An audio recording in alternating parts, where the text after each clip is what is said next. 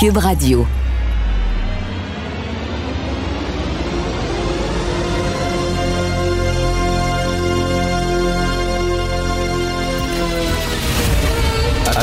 Attention, cette émission est laissée à la discrétion de l'auditeur.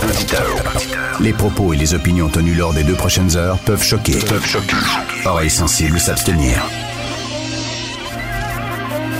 Richard Martineau. Martineau.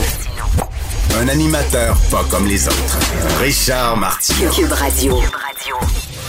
Bon mardi tout le monde, merci d'écouter Cube Radio. Euh, ça jase beaucoup sur les médias sociaux, sur euh, la performance de Mathieu Bock-Côté à Tout le monde en parle. Hein. Il y a des gens qui disent, ben voyons donc, il parle avec beaucoup trop de mots recherchés, il parle trop vite, c'est quoi ces affaires-là? Et euh, c'est comme si les gens qui avaient énormément de culture faisaient peur à certaines personnes. Et c'est euh, Alain Lefebvre, le pianiste Alain Lefebvre, qui me faisait remarquer ça un jour. Il dit, regarde dans les films là, où il y a des tueurs en série ou alors des gens psychopathes ou euh, euh, des gens dégénérés, décadents. C'est tous des gens de culture, c'est tous des gens sophistiqués avec des tableaux sur les murs qui écoutent de la musique classique ou de l'opéra. Puis c'est vrai, Hannibal Lecter était comme ça, là. C'était un homme, tu sais, très sophistiqué, un fin gourmet euh, qui écoutait tout le temps la musique classique et de l'opéra, et pour montrer à quel point il était fou. Et souvent dans les films de nazis aussi, on montre les nazis comme étant des gens, là, tu sais, qui collectionnaient les œuvres d'art et tout, comme s'il y avait, si tu tripais trop sur la culture, t'étais quelqu'un de profondément pervers.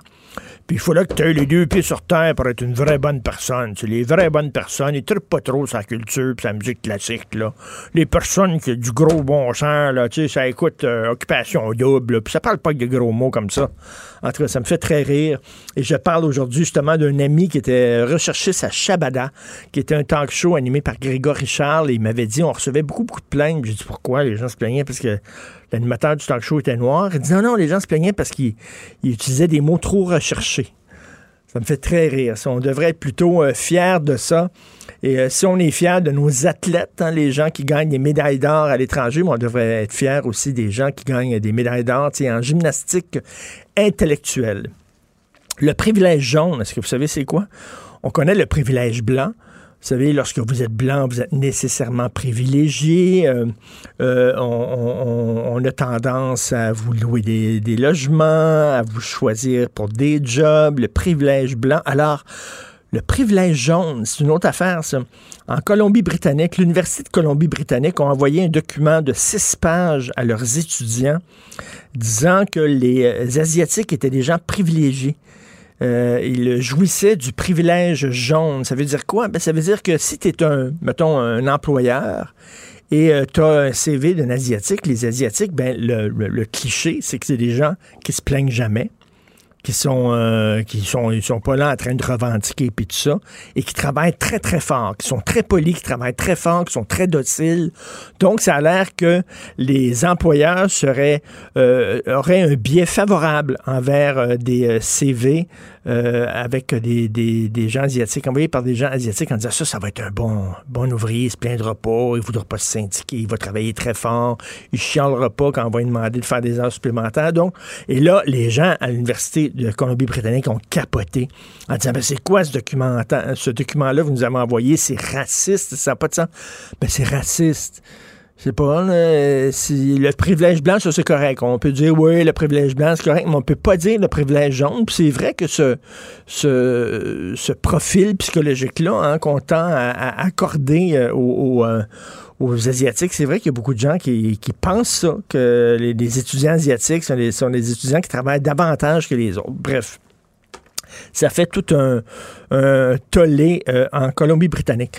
Le prix de la, la, le prix de la mauvaise foi du jour est accordé à Yves Boisvert. Alors, Yves Boisvert, aujourd'hui, dans la presse, écrit une chronique qui s'intitule « Procès d'intention ». Et il parle de la fameuse déclaration de l'avocat Azim Hussein. Azim Hussein, euh, bon, est contre la loi vingt et un. On sait que la loi vingt et un se retrouve devant les tribunaux euh, ces temps-ci, euh, devant le juge Marc-André Blanchard qui va statuer si elle est euh, valide ou pas. Alors, M. Azim Hussein est contre la loi vingt et un et il a sorti, euh, lors d'un, d'un plaidoyer contre la loi vingt et un, il a parlé des lois de Nuremberg. Les lois de Nuremberg, c'est les lois qu'on a votées au tout début du régime nazi en Allemagne, où on enlevait des lois, euh, on enlevait des droits, pardon, aux Juifs. On disait que les Allemands de souche, avec du sang allemand, étaient, euh, avaient davantage de droits que les Juifs, et que les Juifs, on leur enlevait des droits. Et là, il y a des gens qui ont dit, c'est écœurant, Azim Hussein fait un parallèle entre la loi vingt et un et les lois de Nuremberg. Et là, Yves Boisvert, dans son texte, dit non, non, non, non, non, c'est le procès d'intention, c'est pas ce qu'il disait du tout, Azim Hussein. Il dit, Maître Hussein disait que la clause nonobstant ne peut pas être utilisée pour protéger toutes sortes de lois de la Constitution canadienne. Là, vous savez qu'on a utilisé la clause nonobstant pour euh, euh, la loi cent un. On a utilisé la clause nonobstant pour la loi vingt et un sur la laïcité, mais il dit, par exemple, s'il y avait une loi, mettons qu'il y avait une loi comme la loi de Nuremberg qui a été votée dans les années trente, la clause nonobstant ne pourrait pas s'appliquer parce que c'est une loi qui euh, ne respecte pas de façon magistrale, de façon dramatique, les droits et libertés. Donc, on pourrait faire une exception pour la loi cent un, mais on ne pourrait pas faire une exception pour une loi comme la loi de Nuremberg, parce que c'est une loi qui est tellement épouvantable qu'on ne pourrait pas euh, brandir la clause nonobstant pour pouvoir l'adopter. Et c'est ça qu'il disait. Il ne disait pas que la loi vingt et un était la loi de Nuremberg. Je m'excuse. Je m'excuse, mais il aurait pu, il aurait pu utiliser, Maître Hussein, un autre exemple. Il aurait pu utiliser un autre exemple que la loi de Nuremberg. Je comprends qu'il n'a pas dit la loi vingt et un égale la loi raciste nazie, mais il a dit, par exemple, ça pourrait être la loi. Il dit, c'est pas pour rien qu'il a utilisé la, la loi de Nuremberg, c'est parce que ça frappait les esprits, parce que ça frappait l'imaginaire. Et comme euh, a envoyé un, un auditeur, un auditeur ici, il nous a envoyé une lettre, il dit, l'homme a tout de même ouvert son champ d'argumentation sur un tel terrain, quitte par la suite, et il s'agit là d'une tactique argumentaire bien connue, à modérer par la suite son propos. On dit, non, non, c'est ça qu'il dit, Maître Hussein. Non, non, non, j'ai pas, non, non, j'ai été mal compris, là. J'ai pas dit que la loi vingt... Attends une minute, là. C'est lui qui a quand même parlé de la loi de Nuremberg. C'est lui qui a quand même amené cet argumentaire-là sur ce terrain-là. Pourquoi? Parce qu'il savait que ça frappait les esprits, puis que ça laissait sous-entendre loi vingt et un égale loi de Nuremberg. Et là, il dit non, non, non, j'étais mal compris. Et Yves Boisvert qui le défend en disant que euh, les gens comme Mathieu Bock-Côté, comme Joseph Facal, comme moi, comme les gens qui l'ont accusé de, de, de dérapage, on était de mauvaise foi. On n'est pas de mauvaise foi. C'est ce qu'il a laissé sous-entendre. Vraiment, là, c'est, c'est, c'est, c'est Yves Boisvert de la presse qui est de mauvaise foi. Vous écoutez Martineau. Si c'est vrai qu'on aime autant qu'on déteste, Martineau, c'est sûrement l'animateur le plus aimé au Québec. Vous écoutez Martineau. Cube Radio. Le, le commentaire de Félix Séguin, un journaliste d'enquête, pas comme les autres.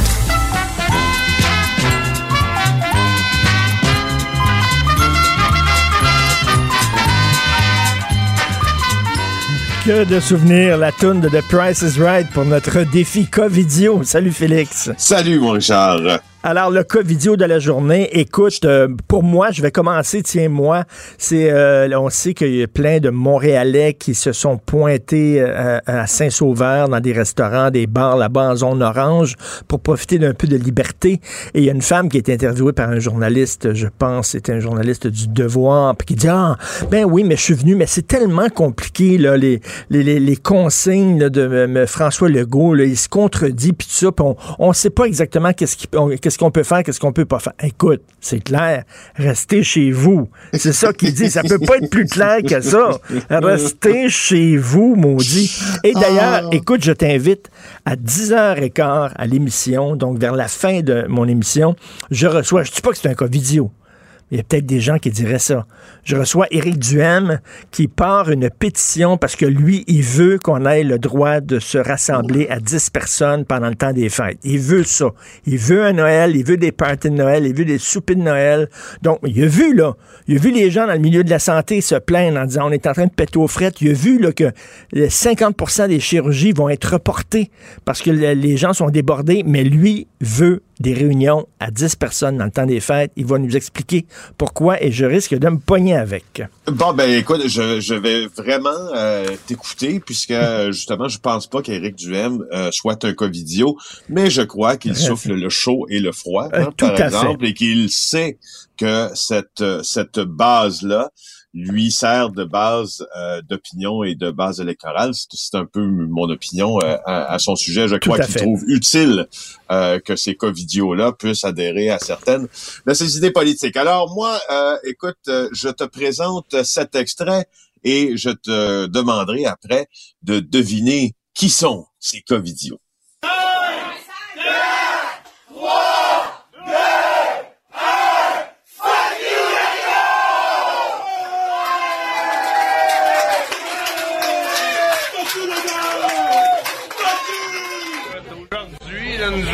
Décidé de faire le Noël des farfadets avant tout le monde.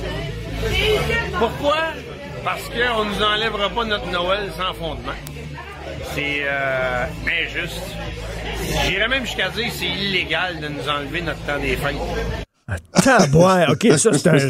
Non, non, mais ça c'est un champion de catégorie mondiale. Là. J'ai déjà gagné, hein? Ben, t'as gagné, c'est sûr. C'est alors, qui ça? Là, c'est une quinzaine de, euh, de personnes, dont le complotiste euh, Steve l'artiste euh, Charland euh, et l'autre euh, comptable euh, de Mario Roy, qui se sont réunis à Grenville sur la Rouge en fin de semaine dans un vieux garage. Euh, en train de manger, on dirait, des, des vieilles salades passées date en party, comprends-tu? C'est digne des plus plates, ça a l'air digne des plus plates des parties de Noël, mais ils en ont profité pour, évidemment, insulter le premier ministre. Si ben, euh, vous oui. allez voir ces images-là qui ont été diffusées sur YouTube par, manifestement, euh, l'un ou l'une des participantes, tout le monde a l'air un peu paf, dont notre complotiste Steve l'artiste Charland lui-même. Je pense que ces gens-là euh, ont eu euh, du plaisir euh, avec certaines substances, mais force est de constater qu'ils n'ont pas besoin de substances pour se ridiculiser, parce que euh, même lors de la vidéo, tu entends quelqu'un penser qu'elle est une, une, un des invités qui croit être à Montebello, en Outaouais, alors qu'il est à Grenville sur la Rouge, euh, dans les Laurentides. Alors, euh, voici ce qui s'est passé. La, la, la Sûreté du Québec a reçu des appels du public concernant cette fête-là. Et euh, selon le porte-parole de S Q, Marc Tessier, ils se sont rendus sur les lieux. Il y avait plusieurs personnes qui participaient à un party, mille cinq cents piastres chaque, ou presque, aucune règle de distanciation sociale, et ainsi va la vie hey. Chez les covidios. On dirait un, un, un vidéo de Arnaud Soli. Je sais pas si tu as vu là, l'humoriste Arnaud Soli qui, qui, qui, qui, qui, rit, qui rit des covidios. Tu sais, les gens qui font des messages là, sur YouTube, oui. dans leur char, dans leur auto, oui. puis qui gueulent, là. Il fait une parodie de ça, c'est pissant, ça a pas J'ai vu son plus récent, là, quand il, quand il parle du, euh, de, de son Noël, puis oui. c'est pas grave, on va aller à, c'est quoi, donc, au, euh, pas à la plage Fleur-de-Lys, au centre, on va, on va pas fêter Noël, mais on va aller au centre d'achat le lendemain, par exemple. Non, c'est, c'est tellement drôle. C'est drôle. Oui. Alors, é- écoute, tu me parles souvent de documentaires, tu me, tu me conseilles euh, des documentaires à regarder parce que t'aimes beaucoup ça. Hier, j'ai regardé en rafale les quatre épisodes sur Netflix de Chambre vingt-huit zéro six. Oh, j'ai commencé en même temps, moi aussi. T'as regardé ça? J'ai commencé hier aussi, je te laisse aller, vas-y. OK, ben c'est le documentaire sur D S K euh, qui aurait euh, violé une femme de chambre, une, euh, donc Nafissatou Diallo. Euh, il y a neuf ans, et c'est un documentaire en quatre parties euh, de quarante-cinq minutes chacun, justement sur cette histoire-là, D S K euh, au Sofitel à New York, on se souvient.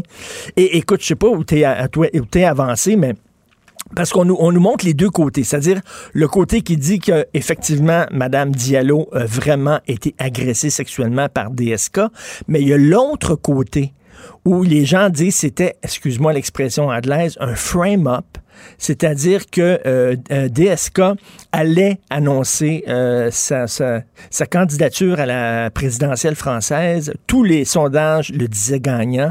Et il y a des gens, peut-être autour de Sarkozy, qui l'auraient, excuse-moi, mais frémé en utilisant Nafissatou Diallo. Et à un moment donné, ils disent que comme ça, par hasard, dans son compte de banque, après cette histoire-là, il y a soixante mille piastres qui est apparu. Pouf, un paiement comme ça. Et, euh, wow. et la façon dont elle explique ce paiement-là, mm, tu l'écoutes, tu dis... Mm. Donc, euh, écoute, je, je regardais ça avec ma blonde, je changeais d'idée aux dix minutes. Puis à un moment donné, je disais, ben oui, elle a raison, c'est vrai, voyons donc. Puis d'autres fois, il arrive avec d'autres preuves, puis t'es là, mm, je sais ah, pas, ben c'est, c'est vraiment d'une bonne, très bon. Euh, d'une... d'une bonne scénarisation, j'imagine, parce que moi, tu vois, je suis rendu justement à la fin du premier épisode où, euh, où, où tu sais, pour le, le, le début, je trouve que c'est une approche euh, tu sais, assez conventionnelle oui. là, dans le documentaire. Là, c'est, c'est, je pense que c'est produit par, euh, entre autres, des Français, euh, n'est-ce pas? Mais je pense que c'est une coproduction française et américaine, je crois. Euh, et, euh, et là, bon, on interviewe des gens en France qui parlent de, de, de Strauss-Kahn oui. qui, qui sera pro- le prochain président de la République, et cetera. Puis on louange son intelligence, et etc. Puis, et là, euh, euh, on, on entend, voyons, Madame... Euh, répète-moi son nom, Nafissatou, Nafissatou Diallo. Diallo. C'est ça.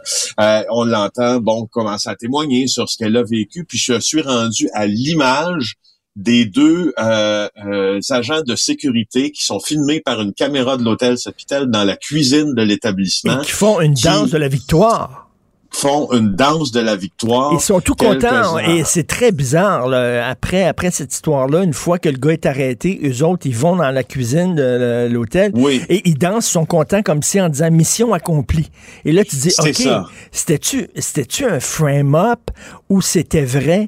Et évidemment, lui, il était finalement le, le, le, l'équivalent du D P C P là-bas aux États-Unis. A décidé de même pas porter d'accusation contre D S K parce qu'il disait, et tu verras ça vers la fin, il disait, elle ne cessait de mentir. C'est propre. Ah, les vois. avocats de la Couronne, les avocats de la Couronne disent, écoutez, là, on peut pas porter d'accusation, on peut pas aller en procès parce qu'elle ne cessait de mentir tout le temps.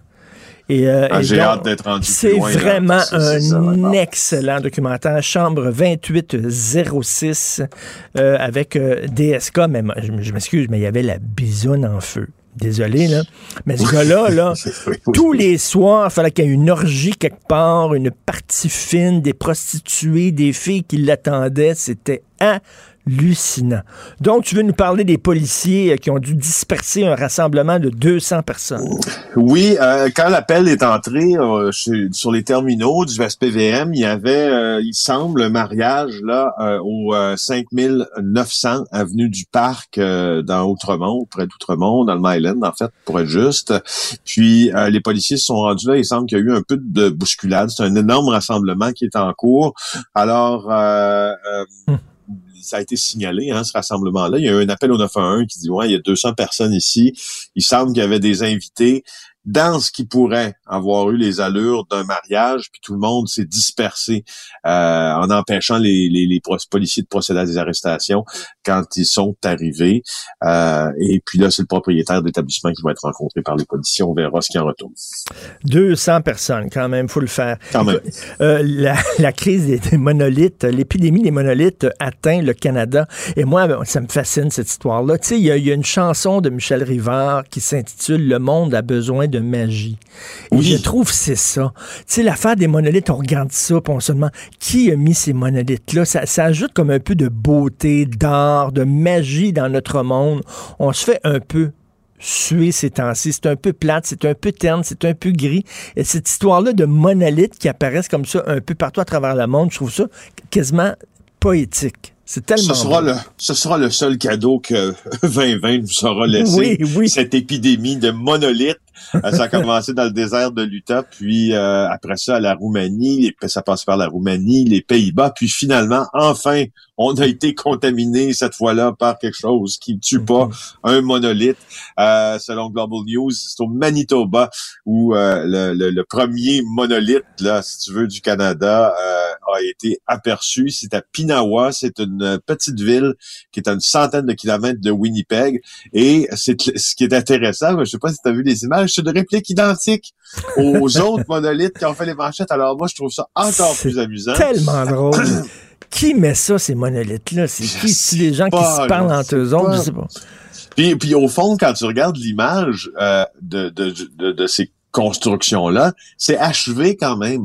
Tu sais, c'est pas... Euh, c'est, c'est, ça semble pas improvisé là comme construction. Mmh. Dans le sens, la, l'endroit est improvisé, mais la, la, la pièce comme telle, tu sais, c'est en, c'est en métal, c'est un métal poli qui scintille. Oui. Euh, le, le, le petit, le, le, l'obélisque qui se termine en, en obélisque, quand je pense un peu au, euh, ben, c'est parce que c'est un monolithe en fait, donc c'est ça. Alors euh, et puis euh, c'est bien fait. Alors je me, je me suis dit, alors là il a été trouvé près d'un près d'un barrage euh, au Manitoba. Et euh, au petit, euh, au sommet d'un, d'un amoncellement de roches. Alors euh, moi, je suis, je suis bien très heureux, drôle, ça me change la vie. Ben, tout à fait. Et en terminant, euh, le, l'avocat Azim Hussein euh, se rétracte, en fait, essaie de s'expliquer en disant non, non, non, là, je faisais pas un parallèle entre la loi vingt et un et les, les lois racistes des nazis. Ouais, maudite bonne idée hein, de se rétracter là-dessus parce que ouais. il a atteint déjà le point Godwin à, à, en une seule déclaration, justement, là, qui laisse entendre que la loi sur la laïcité de l'État pourrait mener à des dérapages discriminatoires semblables aux lois de Nuremberg en trente secondes. Que disaient les lois de Nuremberg? Replaçons dans le contexte, c'est important. D'abord, il y avait la première, c'était le drapeau du Reich, donc euh, la svastika, c'était, c'était d'établir quel était pour être le drapeau du, du Reich. Ensuite, la citoyenneté du Reich, faut être de sang allemand, pour servir le Reich et le peuple allemand, et ensuite aussi la loi de la protection du sang allemand et de l'honneur allemand, c'est pour, c'est en raison de cette loi, entre autres, que les mariages entre juifs et allemands sont, ont été interdits, et tout ça à ne pas confondre évidemment avec le procès de Nuremberg qui a eu lieu d'ailleurs il y a soixante-quinze ans, presque jour pour jour, un petit peu plus là que soixante-quinze ans, qui était un le plus le premier grand procès international Alors, euh, pour crime de guerre. Donc, il semble dire, vous m'avez mal compris, mais je suis désolé, là, mais il y a quand même établi là, un certain parallèle entre les deux. Aujourd'hui, dans la presse, Yves Boisvert le défend en disant non, non, non, ces détra- détracteurs font preuve de mauvaise foi. On l'a pas inventé. Là. Il a non, vraiment fait pas, un pas parallèle. Référer. Ben non, tu peux pas ben parler non. de ça. Ça n'a pas de c'est sens. C'est le point ça. Godwin. Ça, ça vire toujours mal. Tu peux pas référer à ça. Il n'y a pas de bonne sortie de crise euh, quand tu prononces ces mots-là puis tu compares Tout à, fait. à Nuremberg. Ouais. Alors, bon visionnement de Chambre vingt-huit zéro six ce soir. Félix Séguin du bureau d'enquête. Merci, bonne Merci. journée. Cube Radio. Cube Radio. Cube Radio. En direct à L C N. Salut Richard. Salut Jean-François. Est-ce que tu vas nous faire une grande révélation ce matin? Tu as trouvé la meilleure façon de ne pas propager le virus? Ben oui, ben tu sais, il y a des gens qui ont, sont allés faire le party à Saint-Sauveur et une dame qui dit « Ah, ben là, on ne sait pas qu'est-ce qu'on peut faire, qu'est-ce qu'on peut f- pas, pas faire, c'est, c'est contradictoire, les consignes, c'est un peu mêlant et tout ça. » Moi, c'est très simple. Ce que je vais dire, là, c'est il faut agir comme si on était tous porteurs du virus, mais on était ouais. asymptomatiques. Et je parlais au docteur ouais, François paranoïaque. Marquis. Exactement, je parlais au docteur François Marquis, euh, qui euh, ouais. s'occupe des soins intensifs à l'hôpital Maisonneuve-Rosemont, euh, qui est en train de déborder ben raide. Et il me disait, ben vous avez tout à fait raison. Puis surtout, là, les gens qui viennent de Montréal, fortes sont les chances que vous soyez porteurs et que vous n'ayez aucun symptôme. Donc, si je disais aux gens qui nous écoutent, OK, vous avez, là, on, on vous teste, vous avez le virus, mais vous n'avez pas de symptômes. J'imagine que là, vous allez dire, ben là, je ne ferai pas de rassemblement pendant le temps des fêtes.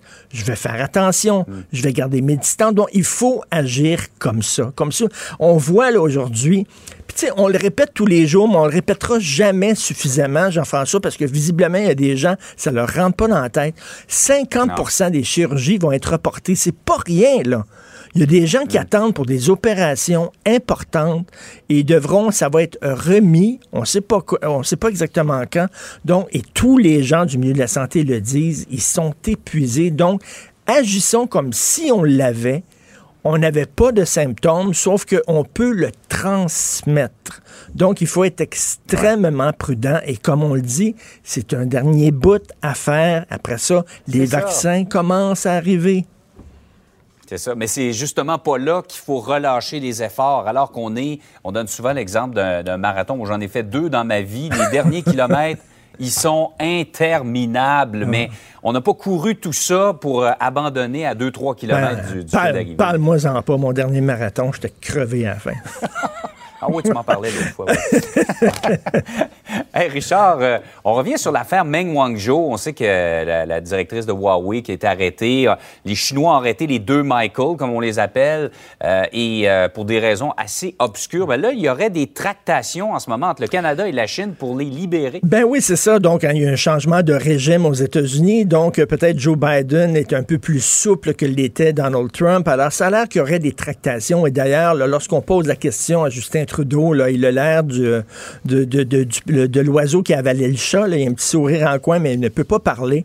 Les tractations, ce serait que Mme Wanzhou pourrait retourner en Chine plutôt qu'être extradée aux États-Unis et subir un procès. Ça a l'air qu'elle retournerait en Chine et que les deux Michael, euh, Michael euh, Kovrig et Michael Spavor, qui ont été arrêtés de façon totalement arbitraire par les Chinois, reviendraient au Canada. C'est dans les prochains jours. Ce sont les rumeurs. Mais moi, je me dit que si, effectivement, il y a ces tractations-là en coulisses, et si Mme Wanzhou retourne en Chine et que les deux Michael reviennent, j'espère, Jean-François, qu'on ne ferait pas comme si rien ne s'était passé. J'espère qu'on ne passera pas à autre chose qu'en disant maintenant, c'est réglé, nous reprenons euh, nos, euh, nos relations normales avec le régime chinois. Je suis désolé, ce qu'ils ont fait, c'est ce qu'on appelle en, la, la diplomatie d'otage. C'est des bullies. C'est comme les gens dans les écoles là, qui terrorisent tout le monde. Ils ont vraiment emprisonné. Ça fait deux ans que les, dé- les deux Michaels sont dans des prisons, dans des conditions qu'on juge épouvantables en Chine. Euh, pas comme Mme Wanzhou qui est dans une maison luxueuse depuis deux ans à Vancouver. Là. Eux autres sont dans des cachots. Alors, ils ont, ils ont vraiment emprisonné ces gens-là, ces deux Canadiens-là, pour faire pression auprès du Canada en disant tant que vous ne libéreriez pas Mme Wanzhou, ces deux gars-là vont rester en prison chez nous. J'espère que lorsque ça va être réglé, reste que ce qu'ils ont fait est totalement inacceptable. Ils ont pris des Canadiens en otage pour faire plier les genoux au gouvernement canadien. J'espère que M. Trudeau Ne, ne passera pas l'éponge en disant ben rien s'est passé, c'est correct, on a réglé nos différends, bonjour, on reprend nos relations. J'espère qu'il va se tenir debout et qu'il va avoir une coalition à un moment donné de différents pays pour dire à la Chine, là, vous allez arrêter parce que vous vous comportez comme des intimidateurs et des harceleurs. On verra. Mais on espère, en tout cas, que ces deux Canadiens-là, qui ont été aucune accusation portée contre ben oui. eux, hein, qui, ça fait deux ans qu'ils sont là-bas, ah. on espère qu'ils reviendront ben oui, c'est incroyable. Bientôt. C'est comme une mesure de... De, de rétorsion, ben, de totalement. vengeance de la Chine face au Canada. Là. Tout à fait. Et ça montre à quel point c'est un régime quand même, là, tu sais, euh, dictatorial. Alors, je te laisse aller t'entraîner pour ton marathon, euh, Richard. On se reparle demain. OK, salut. Bonne journée. Salut. Martineau. Même avec un masque, c'est impossible de le filtrer. Vous écoutez Martineau. Cube Radio. Le, le commentaire de Michel Girard. Une vision des finances pas comme les autres. Nous parlons d'économie avec l'excellent Michel Girard, chroniqueur à la section Argent du Journal de Montréal, Journal de Québec. Michel, on compare souvent les conditions de travail, et les salaires euh, des fonctionnaires et des gens du secteur privé. Mais parmi les fonctionnaires, écoute, les, les privilégiés, les gros durs, ce sont les employés municipaux. Euh, oui, puis hey. pas à peu près, pas à peu près. Selon, écoute, puis là c'est pas Michel Girard qui le dit, là, ce sont les les données, euh, les, les données de l'Institut euh, de la statistique euh, du Québec euh, qui publie une fois par année euh, un gros rapport rémunération des salariés, état et évolution comparée deux mille vingt, mais cette fois-ci deux mille vingt, mais chaque année euh, euh, l'Institut euh, répète la, la, la, le même scénario. Et puis, euh, écoute, il faut, faut savoir que les employés municipaux, pour des emplois similaires, là, parce que des gens, des, avec ce genre d'article-là, les gens vont dire, ouais, ouais, mais on compare des pompes et des... Non, non, non, là, on parle des, des, mêmes, des mêmes emplois. Euh, quand on parle chez les professionnels, les techniciens, les employés de bureau, les employés de service, les ouvriers, on parle des, des mêmes emplois, là, le, le, des emplois similaires. Okay. Alors, l'écart, écoute, c'est pas compliqué. Euh, la rémunération des employés euh, municipaux dépasse de près de quarante-cinq pour cent pour des jobs similaires, celle des employés, des salariés non syndiqués du secteur privé. Puis on parle du secteur privé, je parle pas des des des, des petites entreprises, on parle d'entreprises de deux cents employés et plus. quarante, près de quarante-cinq pour cent de plus. Puis par rapport au secteur privé, au niveau de ceux qui sont syndiqués, l'écart est de, de est près de vingt-trois pour cent. Mais ce qui frappe encore plus dans l'écart avec, parce que là, on peut se dire, oh, bon, ouais, le secteur privé, ta, ta, ta, ta, bon. Mm. Mais allons voir plutôt des, les, les, comparer des pommes avec des pommes, c'est le moins que l'on puisse dire, le même type d'emploi, mais avec l'administration québécoise, à savoir ceux qui travaillent dans la fonction publique québécoise ou parapublique, là. Alors, écoute, l'écart est de trente-neuf pour cent. trente-neuf pour cent, Richard. Aïe, aïe. Non, non, c'est incroyable. Puis là, on parle quand même d'un palier, entre guillemets, inférieur. Tu sais, euh, l'administration municipale par rapport à l'administration provinciale quand même. Donc, on parle d'un écart de trente-neuf pour cent. Comprends-tu pourquoi les employés de la fonction publique et, et, et parapublique à l'heure actuelle qui sont en pleine négo, négociation avec le gouvernement Mais... en ont ras-le-bol de se faire offrir des, des offres. Les offres patronales sont quand même extrêmement modestes. Si on parle de six pour cent là, d'augmentation environ là, sur, sur trois ans. Or, euh, mais c'est parce que quand tu compares ce, ce que gagne le même employé au niveau municipal Mais... dans le même genre de job, trente-neuf pour cent d'écart. Mais, mais Michel, comment on peut expliquer ah. ça? Parce que moi, selon moi, euh, le, le, le, une municipalité a beaucoup moins d'argent que, que le provincial, que la province. Pourtant, c'est eux autres qui offrent les, les meilleures, meilleures conditions, conditions salariales. Comment ça ah, se ouais, fait? Mais c'est qu'ils ont réussi, eux, au fil... Écoute, ça, ça, ça ne date pas d'aujourd'hui, là. Ils ont réussi, euh, avec, euh, euh, avec le, les, leurs négociations, à, à aller arracher ça des élus municipaux. Et puis, puis aujourd'hui, ben, c'est, c'est... ça. Ils se retrouvent avec une donc, avance, en tout cas, par donc, rapport... Donc, c'est, c'est, c'est, c'est, c'est, c'est plus facile de mettre la municipalité à genoux. Puis de, de, de, d'avoir, d'obtenir ce que tu demandes avec les villes qui ont peut-être moins, euh, tu sais, sont peut-être moins solides, c'est plus euh, difficile pour elles de dire non, euh, parce qu'ils ont besoin de leur, leurs, leurs employés, leurs fonctionnaires pour euh, déneiger les rues, pour ramasser les poubelles, sinon les citoyens ne seront pas contents. C'est des services de proximité. Fait que là, ben, la ville a tendance à plier les genoux. Ben oui, c'est, c'est, c'est ce facteur-là. Et puis, chapeau, n'est-ce pas, aux négociateurs syndicaux, ils sont forts, hein, pour réussir. non, non, mais pensez-y, là. Pour réussir à, à avoir un, un tel écart supérieur par rapport aux employés de la fonction publique québécoise. Écoute, les, puis en plus, ils gagnent en, non seulement ils gagnent plus que les employés de la fonction publique québécoise, mais plus aussi que la fonction publique fédérale, plus que dans les universités, plus que dans les entreprises publiques. Incroyable! Non, mais c'est des champions, là. Non, non, incroyable. Puis on le sait, en plus, qu'il y a une, il y a une loi qui empêche les municipalités de faire des déficits. Ben oui, donc, ben oui. Euh, Alors, ouais, mais la municipalité, elle a deux solutions. Premièrement, la solution d'augmenter les taxes municipales. Ben oui. Bon, voilà.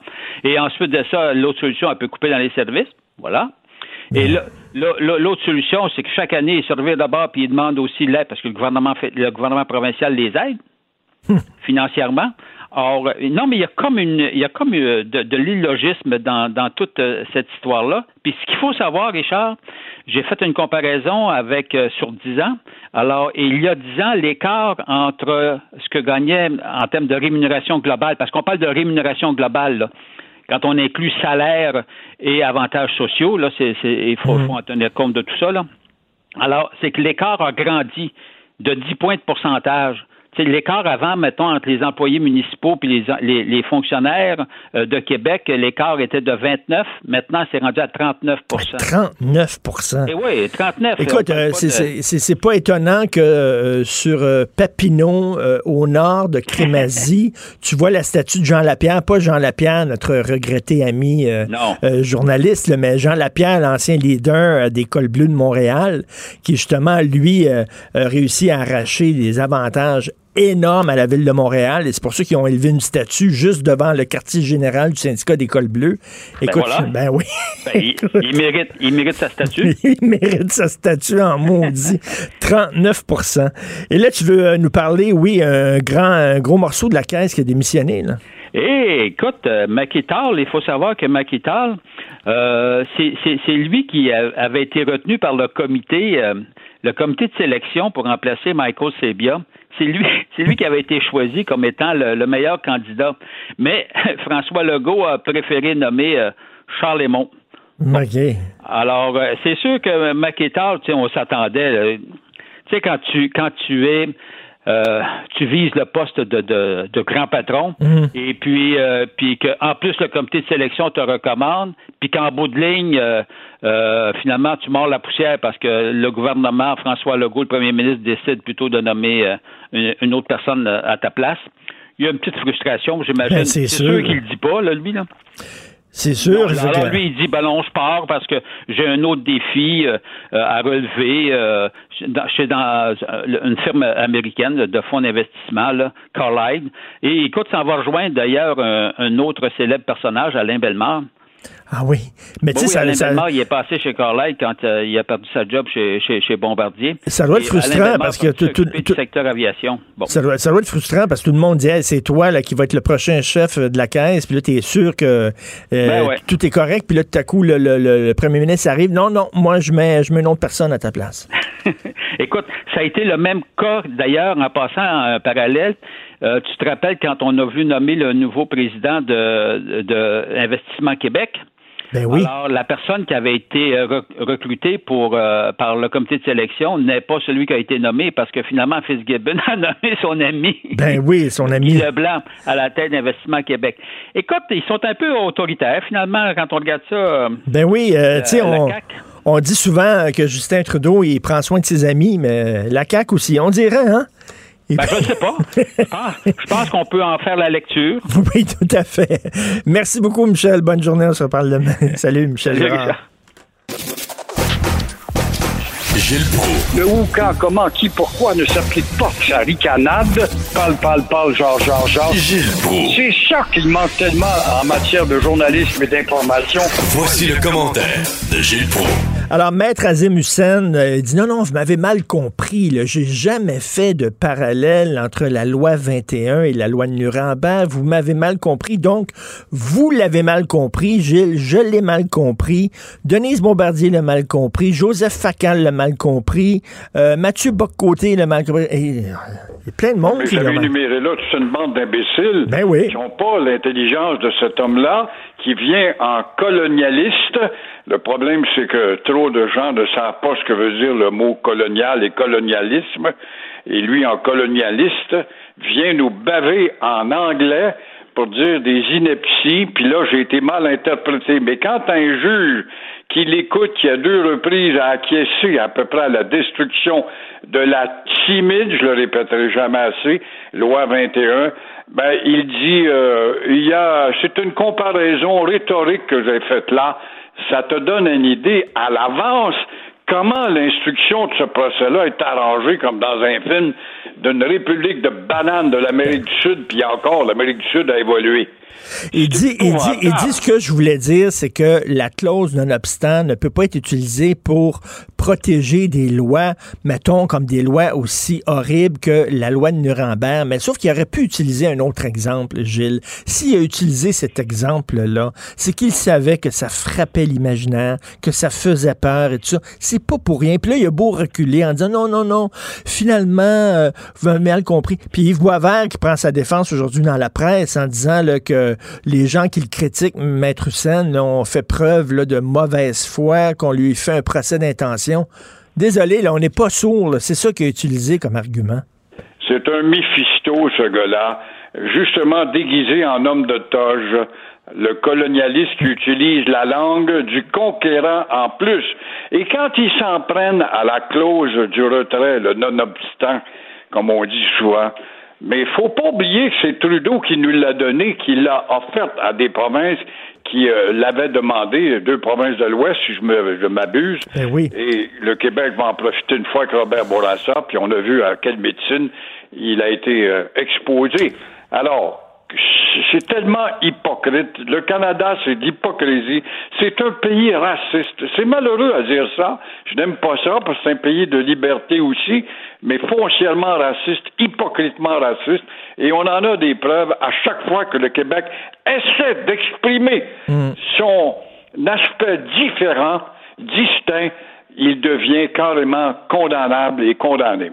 C'est ça. Puis euh, il faut dire que Maître Hussein, je pense, aussi avait fait sa plaidoirie en anglais, si je ne m'abuse. Oui, oui, oui, en anglais, certainement. Après tout, le Québec, c'est une colonie.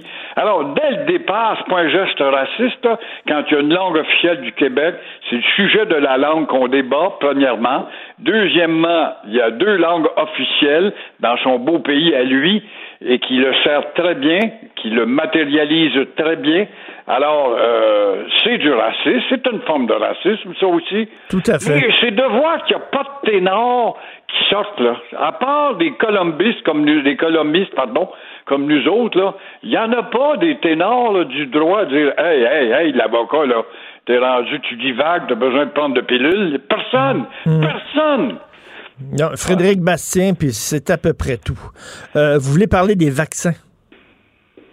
Des vaccins, oui, la vaccination. Ça va commencer. Il est temps parce que le système est en train de craquer. C'est vrai. Mais nous n'avons aucune preuve que le vaccin va régler nos épreuves dans le monde entier. On en a une preuve. Un vaccin, ça peut soulager. Et puis, encore une fois, le microbe va se métamorphoser, probablement.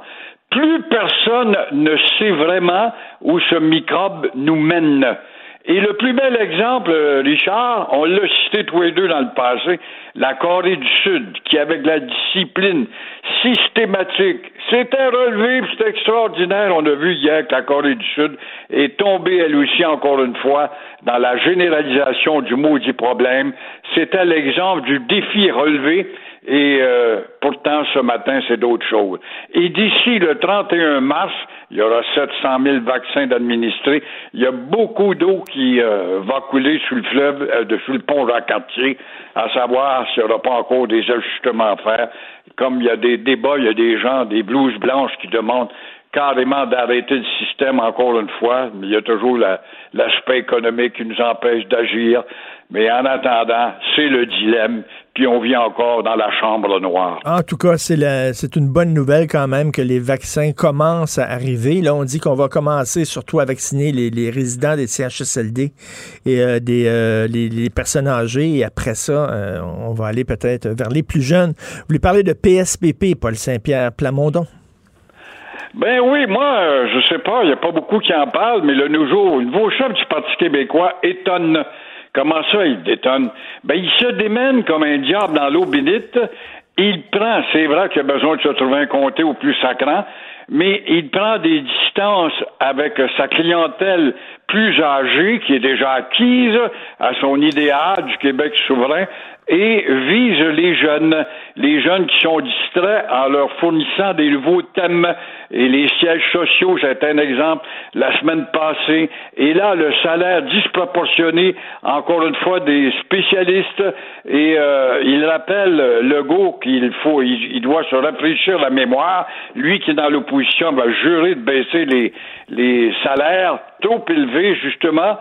Encore une fois, euh, on voit que Legault est obligé de patiner et ça va à la faveur de euh, monsieur Euh, Paul-Saint-Pierre euh, Plamondon. Mais c'est un bon, c'est un bon com- combattant. Hein. Il est très combatif. Euh, je l'ai eu la semaine dernière et euh, on parlait entre autres euh, euh, de la, la lettre ouverte que fait paraître dans les journaux la C A Q concernant la défense du français.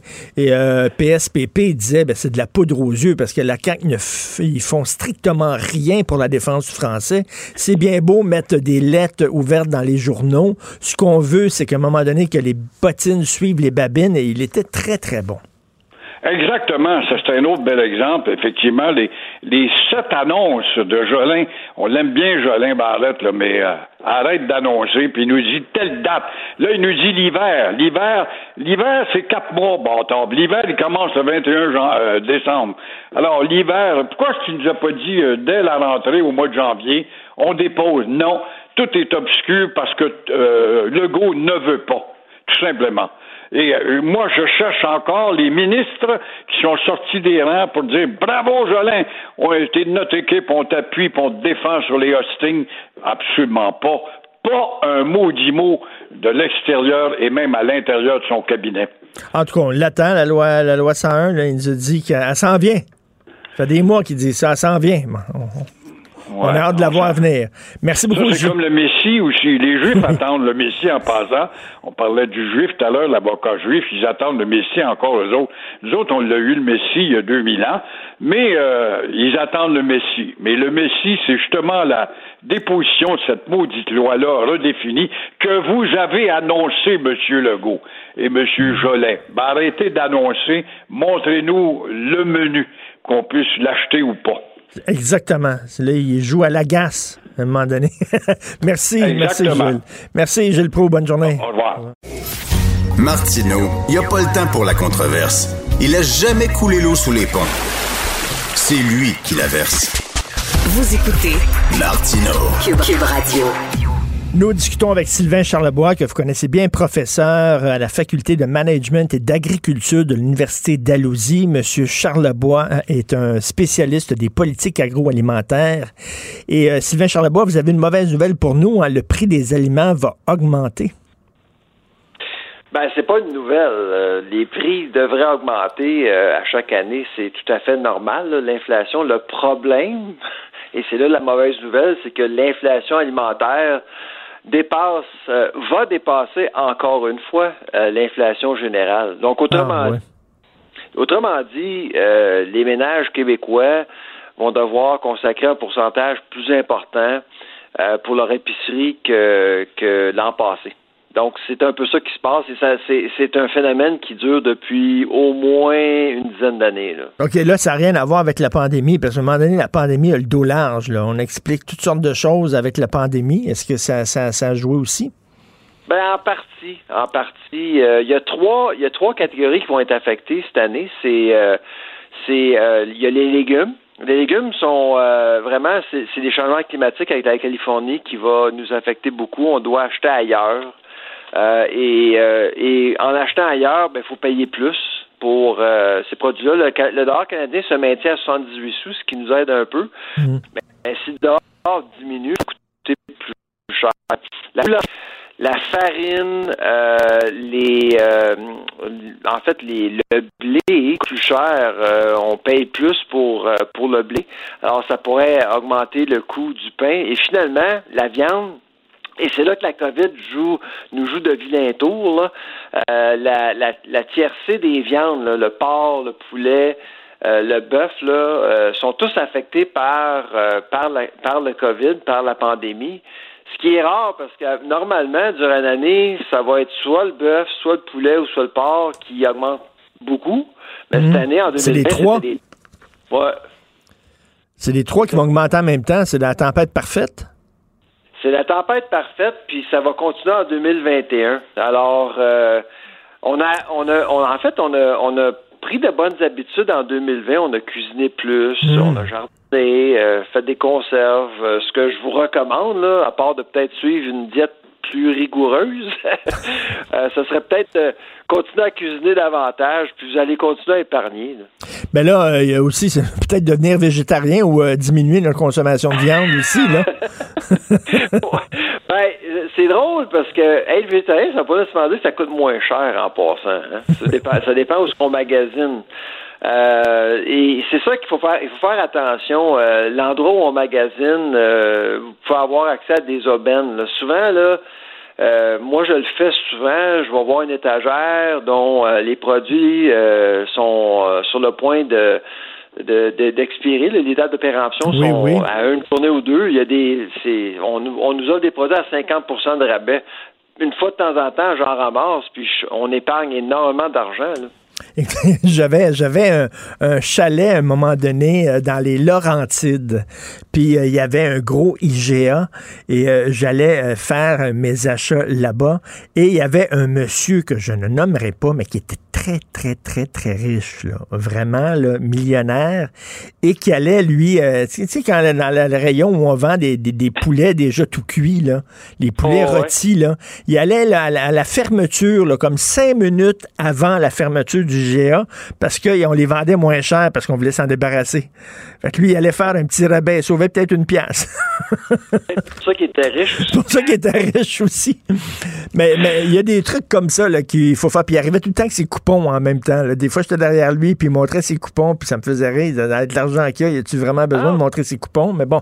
Une scène ici, une scène là, là ça, ça, ça s'accumule là, avec, avec le temps. Sur une année, là, on peut épargner énormément. Puis éviter l'achat en ligne. Si vous voulez épargner, là, l'achat en ligne, c'est mortel. Il n'y a pas de rabais en ligne. Puis on vous attend, là. Puis vous allez devoir payer des frais supplémentaires. Mais euh, M. Charlebois, euh, bon, pour euh, les gens euh, de la classe moyenne, on va payer un peu plus, mais il y, y a quand même des familles, il euh, y a des familles qui, euh, chaque sou compte, là, qui ont vraiment énormément de difficultés, qui tirent le diable par la queue. Euh, beaucoup de gens qui ont perdu leur emploi aussi à cause de la pandémie. Euh, pour eux autres, là, une augmentation des, des, de la viande et des légumes, ça leur rentre dedans là, très raide. Oh, absolument. Et puis, euh, deux mille vingt et un va être va être une année euh, éprouvante pour ces familles-là, c'est certain. Il faut, faut avoir une pensée pour ceux-là. Si jamais vous avez le temps, vous avez des moyens à euh, supporter ou à encourager euh, votre banque alimentaire euh, chez vous. Nous, on le fait ici à Halifax. Alors, ça va être assez difficile. Je pense qu'au niveau économique, là, on n'a pas vu le pire. Là. Ah, Et ouais. en plus... Là, on a parlé de déficit et de dette, là, mais on n'a jamais parlé de comment on va payer pour tout ça. Donc, les taxes risquent d'augmenter aussi, là.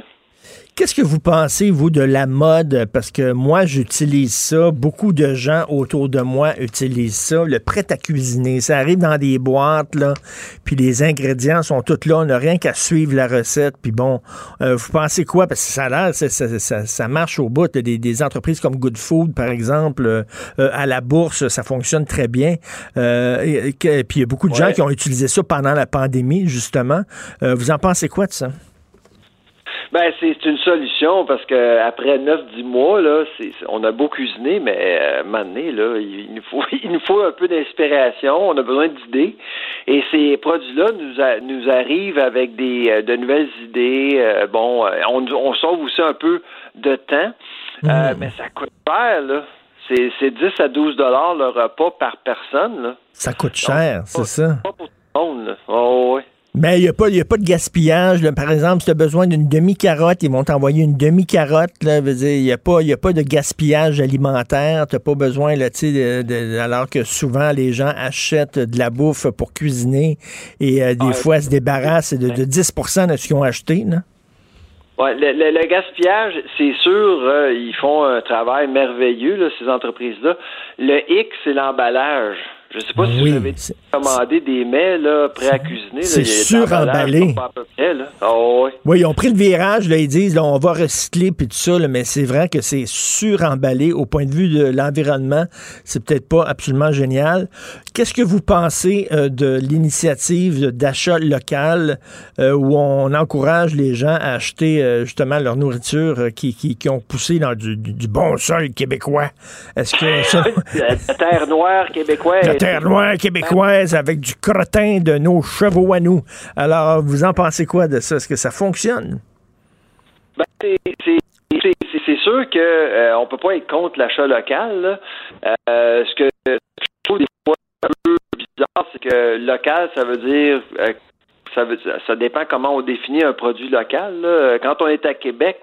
Euh, ce qu'on s'est rendu compte dans nos recherches, c'est que si on vit à Québec, quelque chose qui vient de Montréal, de la Montérégie, c'est pas local, là. Mmh. Fait que ça, c'est une chose. L'autre chose, les Québécois sont valorisent le local, prêt, et sont prêts à payer plus, mais lorsqu'ils lorsqu'ils visitent l'épicerie, là, ils ont pas ça en tête, là. Ils ont pas le local en tête. Ils ont un budget en tête. Puis il y a, il y a la vie mmh. qui arrive, qui nous frappe à plein fouet.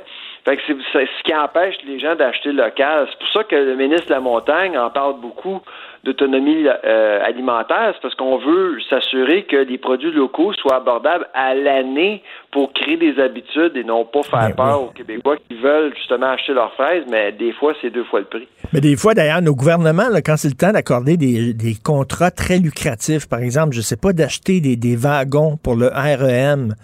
Euh, on sait qu'ils ont acheté des wagons euh, français fabriqués en Inde. Fait que là, on leur dit, ben, pourquoi vous n'avez pas fabriqué les, les wagons au Québec? Ils vont vont nous dire, ben, ben, ça coûte moins cher des acheter euh, quand ils viennent de l'Inde. Ben, justement, le consommateur, c'est ça qu'il fait aussi, c'est exactement ce qu'il fait, puis on peut pas ah le blâmer. Oui. Le consommateur, s'il y a des carottes du Québec, puis des carottes de je sais pas trop où, de la Californie, puis les carottes de la Californie sont moins chères, ben il va prendre les carottes de la Californie. Et c'est normal. Exactement. La, la, la pandémie, vraiment, a, a créé un éveil auprès des gouvernements euh, provinciaux, là, pas juste au Québec, mais partout. On, on va commencer, on, on veut produire plus euh, pour s'assurer que on crée des économies d'échelle pour diminuer le coût unitaire pour le consommateur en bout de ligne. On, on se rend compte que, bon, on a beau à produire chez nous, mais il faut que le produit soit abordable. Est-ce que vous pensez que la pandémie a changé les habitudes des gens ou c'est seulement momentané? Je regardais ça avec ma blonde l'autre jour, puis on se disait c'est incroyable à quel point on dépense beaucoup moins euh, pendant la pandémie qu'en temps normal. On cuisine davantage, on est moins au restaurant et on s'est dit que c'est, euh, c'est une habitude qu'on va prendre. Je pense que même quand la pandémie va être terminée avec le vaccin, tout ça, on va continuer à prendre cette bonne habitude-là de, de cuisiner à la maison.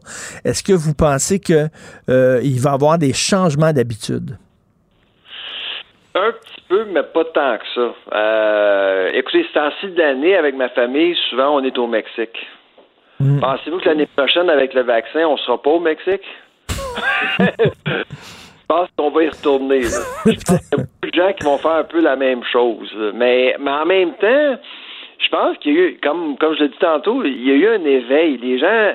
Ils jardinent plus, ils ont mmh. fait des conserves. Tu sais, il va, il va y avoir une partie de la population qui vont probablement continuer. Là. Puis ça, c'est pas nécessairement une mauvaise chose. Là. Mais yep. c'est sûr qu'on va, on, on va recommencer à être des nomades. Là.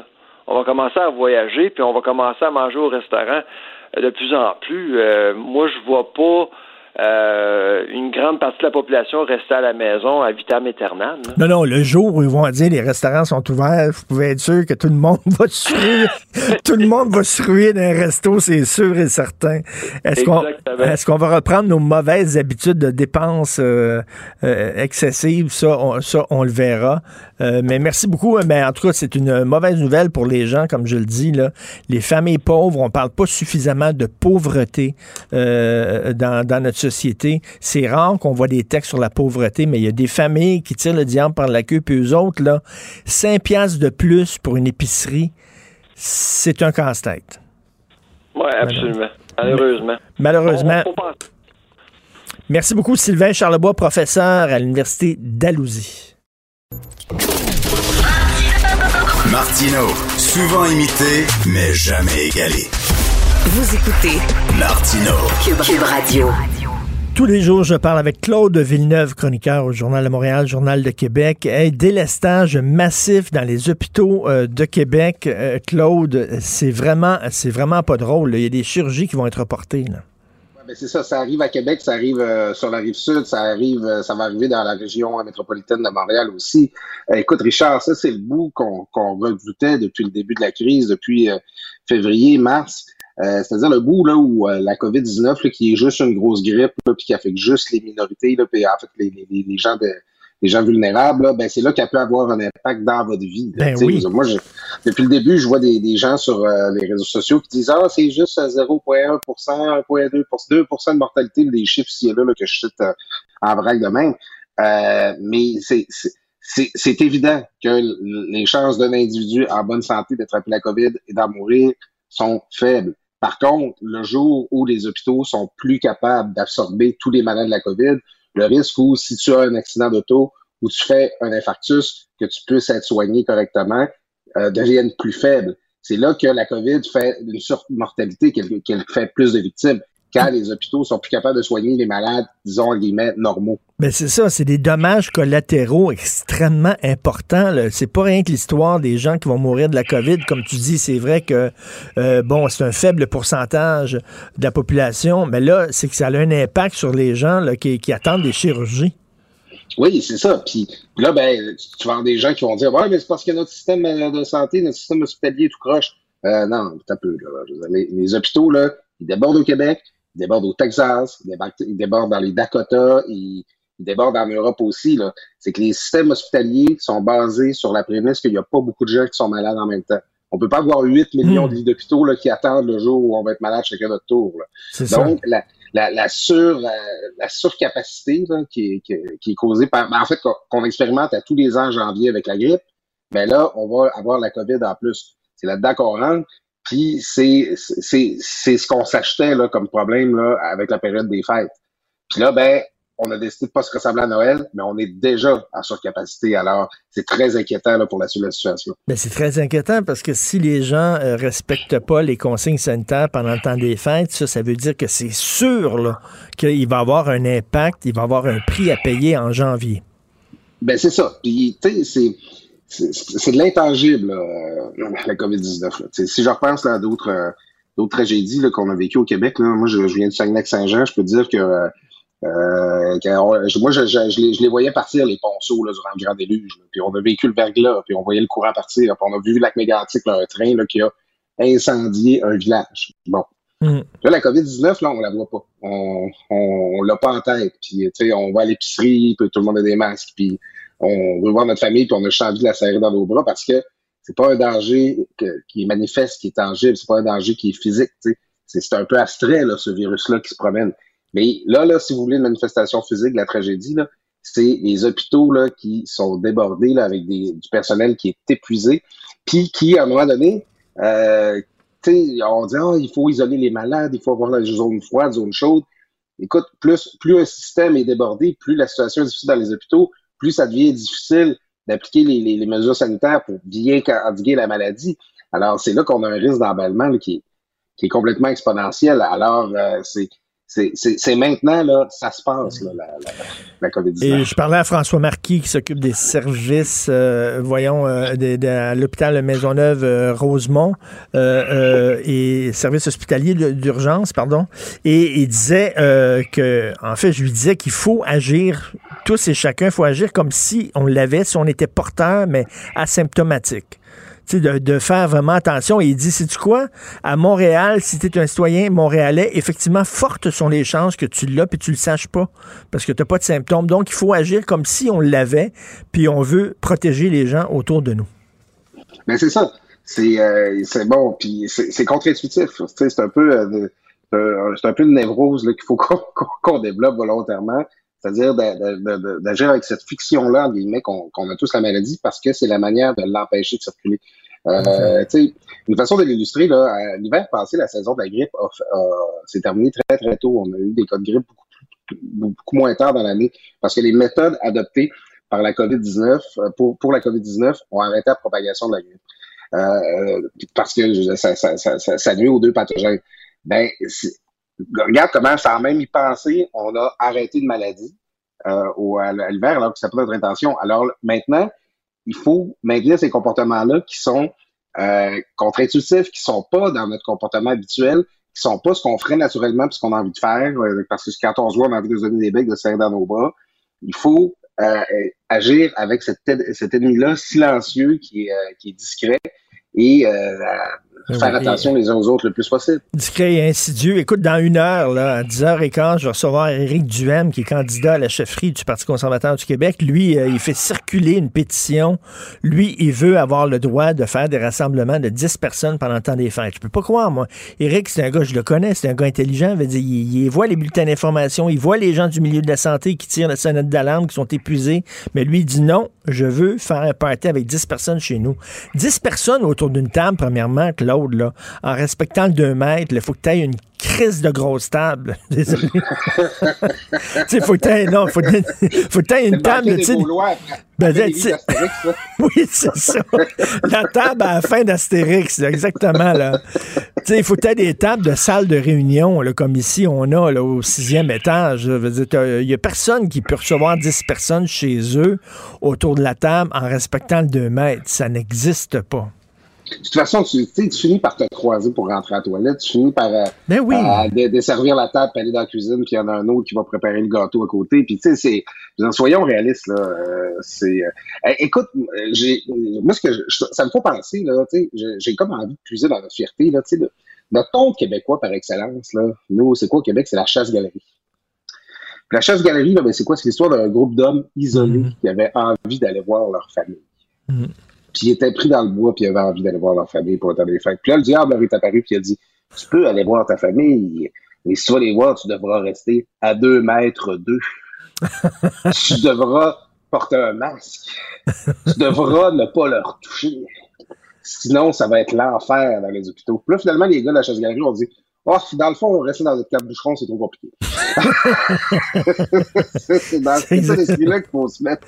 C'est dans cet esprit-là. J'ai hâte de parler à Éric qui me donne ses, ses arguments euh, dans une heure. Alors, il y a des gens qui disent, et pas n'importe qui, là, des, des, des, des personnalités, des gens avec une tête ses épaules, là, qui disent qu'on devrait mettre le Québec sur pause pendant le temps des fêtes. Ben moi, je, écoute, je trouve qu'on euh, a une bonne occasion. Euh, on a l'habitude, l'habitude de tourner au ralenti, au ralenti durant le temps des fêtes. On a l'habitude de, de c'est, un, c'est un temps d'arrêt. Hein, on, a, puis on, on aime ça, on en parle tout le temps. Là, le temps des fêtes, c'est le bout de tout ce qu'on se met en pyjama à pattes, qu'on écoute des cadeaux. Oui. Pro, profitons-nous de ce temps d'arrêt-là là, pour, je renforçons-le un peu. Puis à la limite, là, prolonge, pro, prolongeons-le un peu, histoire de ça. Le virus s'attend pas à ça. Là, pour se, ralentir la transmission, là, on a l'occasion de prendre deux semaines pour, euh, pour, pour, pour vraiment là, réduire les contacts. Moi, je pense qu'on serait fou de s'en passer. Puis, euh, je vois que le gouvernement a l'air d'emblée à pas vouloir aller dans cette direction-là. Je devine que c'est pour le commerce au détail. Là. Ça doit être les, les, les magasins, les détaillants là, qui comptent beaucoup sur le Boxing Day cette année là, pour, pour se refaire. Euh, moi, si j'étais le gouvernement, je la considérerais beaucoup, cette option-là, là, de remettre le Québec complètement sur pause pendant le mois de mars pour, pour deux semaines, afin d'éviter d'avoir besoin de le faire en janvier ou en février, tu sais. Mais c'est, c'est, c'est pas facile, cela dit, la pandémie. Hein? Euh, j'ai eu un petit down hier, je me disais, tabarn... tu sais, je me demandais quel jour on était. Toutes mes journées se ressemblent. Je sais pas si toi, c'est comme ça, mais tu sais, des fois, dans la semaine, il y a un soir où j'allais au restaurant, l'autre soir, je demeurais à la maison, l'autre soir, ben, on allait au théâtre, après ça, j'allais au cinéma avec mon fils, tu sais, je veux dire. Mais là, c'est vraiment le jour de la marmotte, là, notre vie, depuis quelques mois, là. On fait oui. les mêmes maudites affaires tout le temps. Oui, puis on a beaucoup plus d'argent dans nos poches pour certains, oui. puis on a euh, on a beaucoup, tu sais, sur, sur Netflix là, puis euh, sur Crave là, on a toute une liste de lectures là, de trucs qu'on va regarder un jour. Là, moi, je l'ai écrémé pas mal là, dans les mois. Là. Je suis pas mal à jour dans mes affaires, je suis jamais méchant, parce qu'on est tout le temps en train de regarder la télé, tout ça. Puis euh, c'est, tu sais, c'est vrai que c'est difficile, c'est le jour de la marmotte là. C'est chaque journée ressemble à la suivante. Euh, puis euh, tu sais, il y en a qui sont plus durs que d'autres. Là. Moi, j'appelle j'appelle ça les journées grognons. Il y a une journée là où euh, je regarde ma revue de presse, ça me met en maudit, où je me cogne un orteil sur le coin du lit, là, puis ah, là, c'est, ça va être une journée de mauvaise humeur. On est tous écœurés, on est tous à bout. Là, tout à fait. C'est... Non, non, c'est, je suis vraiment tanné. Euh, et, mais heureusement, je travaille, donc je me plains la bouche pleine, il faut, faut le dire. Tu veux revenir sur l'affaire Michaud, ça fait vingt ans. Donc, euh, on avait Louise Beaudoin à l'émission euh, hier, qui disait, là, regarde, là, il est temps de réhabiliter Yves Michaud. Euh, bon, peut-être pas, lui, il, il est à de la maladie d'Alzheimer, je ne sais pas exactement comment il va, mais ne serait-ce que pour ses enfants, ne serait-ce que pour sa place dans l'histoire, parce que là, ça va toujours être écrit que ce gars-là est le seul Québécois de l'histoire du Québec qui a été blâmé, pointé du doigt, euh, traité persona non grata par l'Assemblée nationale au grand complet. Oui, puis, euh, tu sais, ça s'est fait, euh, tu sais, c'était... C'était une exécution sommaire à l'aube, là, cette histoire-là. On connaît un peu le récit, là. Le collègue Joseph Facal, en, en faisant une recension, lui qui a été un acteur de cette histoire-là comme, comme député à l'époque. Euh, les, les, c'était juste avant une période de questions. Ils se sont fait dire, bon, on va adopter une, mo- une motion, là, au Parti québécois, on va adopter une motion, là, le conjoint avec les libéraux pour dénoncer les propos de Michaud. Tout le monde disait, ah, OK, les gens n'avaient pas trop pris connaissance de ça. Puis ils ont adopté, là, cette motion-là, qui a une portée symbolique, là, qui n'est pas, euh, ça, on n'a pas jeté Michaud en prison, mais on l'a mis au pilori, on l'a condamné euh, de, de, de, des, des corps politiques les plus importants euh, qu'on a, c'est l'Assemblée nationale, sans qu'il y ait plus de se faire entendre, sans qu'on euh, ait pu discuter de ses propos. C'est comme, c'est un peu une tâche sur euh, nos institutions, une tâche sur notre démocratie, puis ça fait des années qu'on parle de ça, ça va faire, ça fait vingt ans, là, ces jours-ci, que ça se passe. Moi, je dis, euh, tu sais, réglons donc le problème, là. Tu sais, à l'époque, moi, quand j'étais en politique, il y avait encore de la résistance, là, pour euh, faire adopter une motion, là, qui irait dans le sens contraire. Il y avait des députés qui, qui avaient voté à l'époque pour, puis qui ne voulaient pas se dédire. Présentement, là, il reste un seul député à l'Assemblée nationale qui était là en l'an deux mille quand mmh. cette euh, motion-là a été adoptée, puis c'est François Legault. François mmh. Legault, on dit, il n'aime pas ça quand on le dit, mais c'est le doyen de l'Assemblée nationale. Alors, euh, ça pourrait peut-être être un beau geste de M. Legault que de, de, d'initier lui-même là, une, une, l'adoption d'une résolution là, pour, euh, passer par-dessus ça. Là, mais là, euh, Mme Beaudoin, Mme Beaudoin là, m'expliquait ça, comment ça s'est fait. Là. Elle dit, on ne savait même pas exactement ce qu'avait dit Yves Michaud. On nous a dit, on fait une motion contre lui. Moi, je peux pas croire que des gens ont voté sur une motion condamnant un homme alors qu'ils n'avaient même pas vraiment entendu ses propos. C'est un peu bizarre, ouais, ben, quand même. C'est, mais, mais c'est problématique en partant. T'sais, sur le processus, là, c'est super problématique. Puis sur les propos... Euh, tu sais, on, on, on s'est aperçu très rapidement qu'on a donné euh, aux propos de Michaud une portée qu'il n'avait absolument pas. Tu sais, euh, il avait accusé d'avoir tenu des propos antisémites, alors que Michaud, c'est un admirateur du peuple, peuple juif. Là, c'est, c'est, c'est, c'est, un, c'est, c'est un homme qui est entouré là, de, de De, de, de, qui, qui, qui est très, très, très présent dans, ces, dans les réseaux euh, juifs, qui, qui compte beaucoup d'amis, c'est, c'est pas quelqu'un qui pense du mal des juifs, c'est pas vrai. T'sais. Et euh, ben c'est ça, ça, ça honore pas les gens qui ont participé à cette euh, histoire-là, puis ça honore pas, ça honore pas l'institution qui est l'Assemblée. Mais, mais qu'est-ce qu'il avait dit exactement, Yves Michaud? Ben, il avait dit que les, le, le peuple québécois devrait s'inspirer du peuple juif dans ses luttes, puis dans sa résilience, puis dans sa... Justement, c'était pas des, des propos... Euh, antisémites. Euh, c'est ça, c'est, c'est, c'est, c'est des propos euh, plutôt euh, plutôt positifs. Il y avait, il y avait un passage plus controversé, par contre, où il disait, bon, tu sais, il y avait des gens, justement, qui disaient, ouais, ben là, t'as pu comparer la, la lutte des Québécois à la peuple, euh, celle du peuple juif, je trouve pas que vous exagérez un peu. Puis il avait dit, ben, les Juifs ont pas le monopole de la souffrance. Bon, là, c'est, c'est là que c'est plus... Euh, c'est plus touché un peu dans le sens que c'est sûr, c'est sûr que le récit du peuple juif, il y a plus beaucoup de douleur là-dedans, puis mmh. comparer nos, nos débats avec ceux euh, que, que les Juifs ont vécu, c'est gros. Ben oui.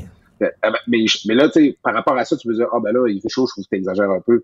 Tu dis pas, Yves Michaud, je te condamne du tribunal de l'Assemblée nationale. Tu sais, c'est... c'est Que, c'est ça, on peut, dire, on peut dire que c'est des propos un peu questionnables, et cetera, mais de là à une condamnation, on dirait que le régime soviétique... Là, mais c'est surtout, que, surtout que c'est jamais arrivé. C'est, c'est, c'est, L'Assemblée nationale n'est pas un tribunal qui sert à dire c'est quoi les propos qui sont bons et les propos qui sont pas bons. Surtout dans le contexte actuel là, qu'on a... là. Euh, Euh, sur, sur tout le débat qu'on a sur euh, la, les, certaines choses qu'on peut dire ou qu'on peut ne pas dire en public, euh, on veut-tu vraiment s'embarquer là-dedans, là, conférer à l'Assemblée nationale là, un rôle là, de, de, de sanctionner certains propos? Là. Non, c'est pas un tribunal ben non, de l'Assemblée nationale, ben c'est un forum partisan.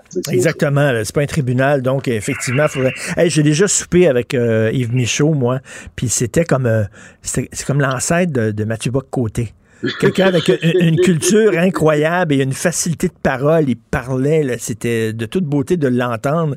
Et euh, je suis sûr que c'est toujours le grand-père de Mathieu Bock. Va chercher au oui, oui. Détour d'une conversation. Là. Oui, oui, oui. Puis il aimait, il aimait, il aimait beaucoup aussi euh, montrer qu'il y avait de la culture, M. Michaud. Là. Il en mettait beaucoup. Là. Mais c'était quand même intéressant. Merci beaucoup, Claude. Bonne journée. On se parle demain. Merci, salut. Richard. Bonne journée. Martineau, souvent imité, mais jamais égalé. Vous écoutez Martineau, Cube, Cube Radio. Très grosse nouvelle pour les cinéphiles. Dans le milieu du cinéma, très grosse nouvelle. Les studios Warner Brothers ont annoncé que tous leurs films prévus pour deux mille vingt et un aux États-Unis, dont Dune de Denis Villeneuve, qui est probablement le film le plus attendu de la décennie, et Matrix quatre, aussi extrêmement attendus, vont être diffusés sur leur plateforme de vidéos sur demande parallèlement à la sortie en cinéma. Et moi, ce que je dis, c'est que ça, c'est un test. Ils vont regarder euh, l'argent qui va rentrer, si c'est un succès. Et moi, je prédis que si c'est un succès, si les gens téléchargent, payent pour télécharger le film... À un moment donné, on va y arriver, c'est que les films vont sortir le vendredi sur toutes les plateformes. Si tu veux le voir au cinéma, tu le vois au cinéma. Si tu veux le voir sur ton cellulaire, tu le regardes sur ton cellulaire. Si tu veux le voir sur ta grosse T V à écran plat, sur ton ordinateur. On va y arriver. Moi, je suis convaincu que ça, c'est un test. Et bientôt, les films vont sortir tel jour, toutes les plateformes confondues. Mais ça... c'est pas une bonne nouvelle pour les cinémas. On a Vincent Goudzot, président des cinémas Goudzot, Dragon à l'émission Dragon's Den à C B C. Vincent, est-ce que tu penses que c'est un test qu'ils sont en train de faire? Euh, c'est un test. C'est un test pour voir euh, si leur dieu sacré, qui est l'argent, va rentrer autant que euh, dans le temps des cinémas. C'est ça que... Mais ça, c'est toujours un test. Hein? Richard, on, on, il, l'industrie du cinéma, elle évolue comme ça.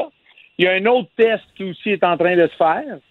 C'est un test, une fois que les cinémas vont rouvrir, qui va se faire, qui est euh, des fenêtres coulissantes, donc des fenêtres à trente, soixante, quatre-vingt-dix jours là, de, d'exclusivité pour les salles de cinéma, à des prix variants aussi.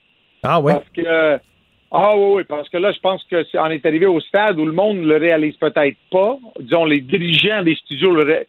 pensent que le monde ne le réalise pas, mais le monde le réalise. On est la seule industrie au monde qui va charger le même prix pour un succès commercial ou un navet. Pense à ça. Non, mais tu sais, c'est, c'est comme... Et, et, euh... Même dans les concerts, là, on paye deux cents dollars pour Céline Dion, puis peut-être cent dollars pour Billy Joel. Ben on oui. Pas... Donc, euh, et c'est sûr que... Ce... Ben oui, c'est vrai. Tu payes, tu payes le même prix, mettons, pour un, un, un blockbuster avec des effets spéciaux puis tout ça, puis un petit film indépendant tourné dans une cuisine, tu vas payer le même maudit prix pour aller le voir. Et, et, et comme je te dis, je pense pas que le prix est associé, devrait être associé à synonyme de qualité, parce que dans d'autres, dans d'autres industries, le prix est pas... C'est comme... Si je paye deux cents dollars pour Céline et je paye cent dollars pour Billy Joel, c'est pas que Céline est nécessairement meilleure que Billy Joel, c'est qu'il y en a un qui est plus à la mode, ouais. qui est ainsi, puis le monde sont prêts à payer deux cents dollars pour, puis l'autre, il, ben, il a passé peut-être son temps, hein, puis il est à, il est à cent dollars. Ça veut pas dire qu'il est moins bon ou plus bon. Et donc, c'est juste dans le cinéma que je pense qu'on n'a pas encore adapté ça. T'as raison, et... t'as raison. Mais Vincent, si jamais là, ils prennent cette décision-là, là, euh, de sortir les films le même jour, toutes plateformes confondues, est-ce que ça veut, ça va vouloir dire la fin des cinémas? Je, je pense pas, mais je vais te dire que ça fait quand même une dizaine d'années là, qu'on a ce débat ici. Puis qu'est-ce qui est très symbolique, euh, Richard, tu vas, tu vas comprendre ça du milieu du cinéma euh, très vite, c'est que le milieu du cinéma s'est fait comme ça. Quand on fait des bons coups, ils sont en train de compter tout ça là, à n'importe qui qui veut l'entendre. Quand ils font des mauvais coups, personne n'entend parler. Donc, c'est pas la première fois qu'il y a un film qui sort en même temps que, euh, euh, mettons, au Portugal, il y a un film de Disney qui est sorti en même temps que mmh. euh, euh, dans les salles de cinéma.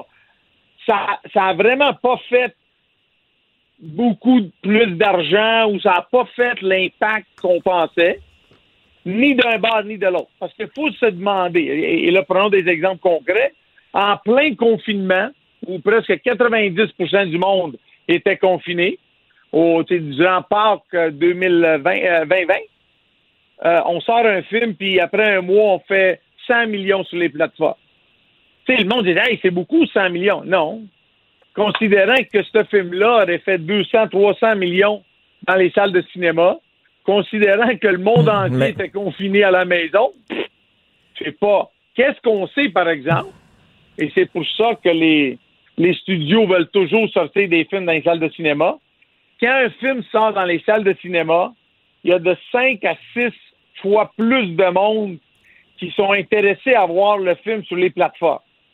Donc, c'est comme si passer dans les salles de cinéma, c'est un gage de, de qualité, mettons. Okay. Alors, si passer au cinéma, c'est que ça vaut la peine de le voir.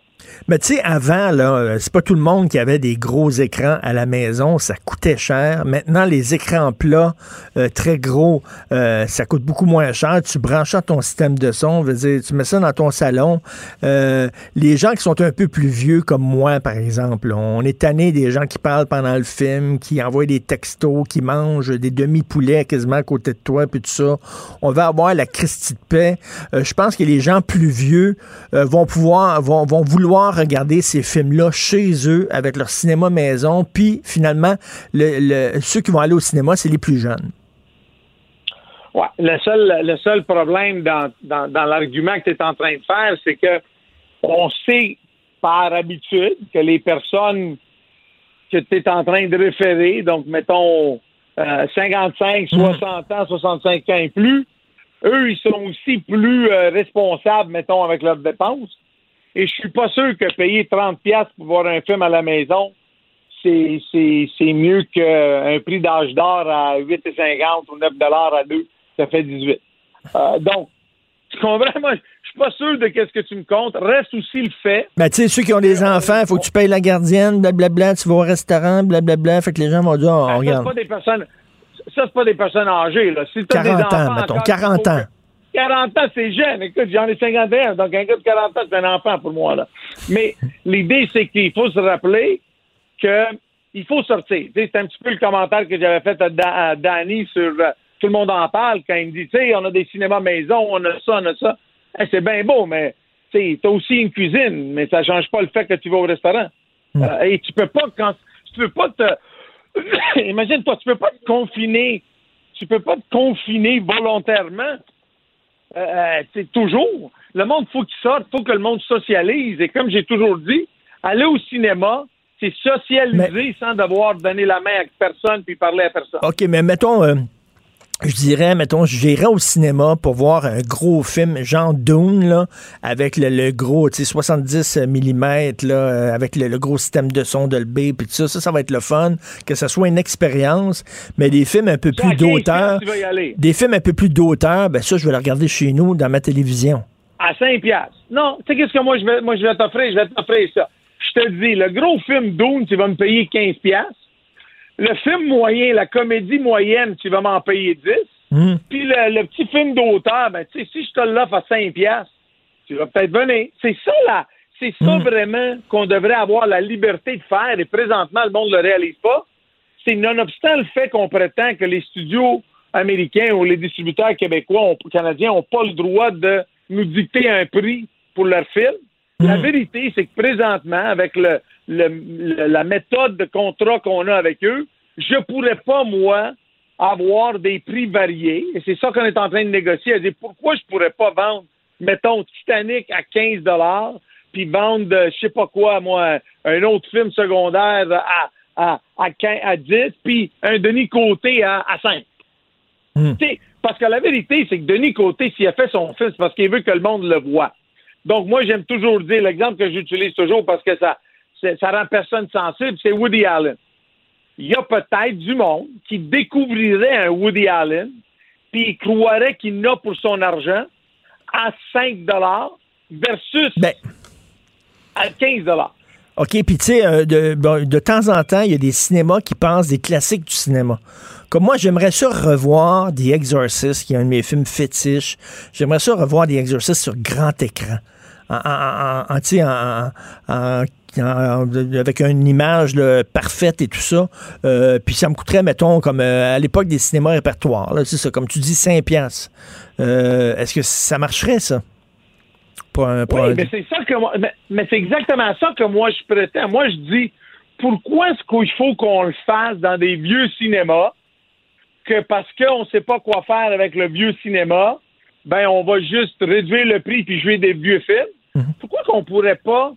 Et tu sais, je sais qu'il y a du monde du milieu de la culture qui n'aime pas ma comparaison continuelle avec la nourriture, mais reste le fait que pourquoi j'ai le droit d'aller au boucher puis commander quatre sortes différentes de viande à des prix différents, puis j'ai le droit de choisir, puis j'ai le droit de, de, de, de déterminer qu'est-ce qui vaut la peine, et, et, euh, euh, qu'est-ce que j'ai, j'en ai pour mon argent, versus quand je vais au cinéma, ah non, non, non, parce qu'on veut pas offusquer, mettons, des créateurs, donc tous les films doivent être à douze dollars, parce que si on a des films à six, c'est, c'est, ça veut dire que c'est moins bon. Mais, donc je dois comprendre que le mardi soir, quand c'est à moitié prix, le monde, quoi, ils disent, oh, on va aller voir des films moins bons. C'est pas vrai. Le monde dit, écoute, j'ai une aubaine, puis j'y vais le mardi. Non, c'est une Donc, bonne idée, mais, mais écoute, là, on mise beaucoup sur Dune. Il y a juste des bonnes idées, Richard. Juste des bonnes idées, moi. On, on mise beaucoup sur Dune, mais regarde, on a misé beaucoup sur Tenet, puis ça n'a pas super marché, Tenet, là. Ça a été décevant. Mais ça arrive. Écoute, tu sais, il euh, euh, euh, y avait euh, un Canadien... Euh, une famille canadienne qui était Ed, Ed Bronfman, qui avait acheté Universal, puis un bon jour, il avait dit que les, les prix des films devaient être associés à leur budget. Si cet événement-là a tombé à l'eau la minute que Waterworld est sorti, c'était le premier film qui a coûté deux cents millions à faire, puis le film, c'était un flop monumental. Ben oui. Ça arrive, ça arrive. Écoute, c'est pas... Personne va prédéterminer le futur sur un film, parce que le problème, c'est qu'il y a une évolution de la société dans les goûts. Puis à Los Angeles, des fois, ou bien à Montréal, quand on produit des films, des fois, ou bien on est trop avant-gardiste, et donc on est avant notre temps, ou bien on est encore en mode de repeat, qu'on répète la même recette. Puis des fois, ça peut arriver qu'on fait un flop de deux cents millions. Puis, comme je te dis, toi, t'es bien excité pour Dune, là. Moi, je peux te dire, là, que il y a du monde là qui, qui, qui, qui encore essaie de comprendre comment ils vont faire le marketing de ça. Tu dois te rappeler, il y avait un film, euh, là j'oublie le nom, avec Harrison Ford, euh, qui, qui c'était un remake, euh, ça fait pas trop longtemps. Tu sais, ça, ça a été dur, là. Blade Runner. Ça a été dur. Le deuxième Blade Runner, le deuxième Blade Runner de Denis Villeneuve, justement. Bon. Ça n'a pas bon, super voilà. marché. Exactement. Maintenant, c'est à qui la faute? T'sais, parce que là, on va toujours, ah, c'est ça, tu veux dire que c'est la faute à Villeneuve. Non, non.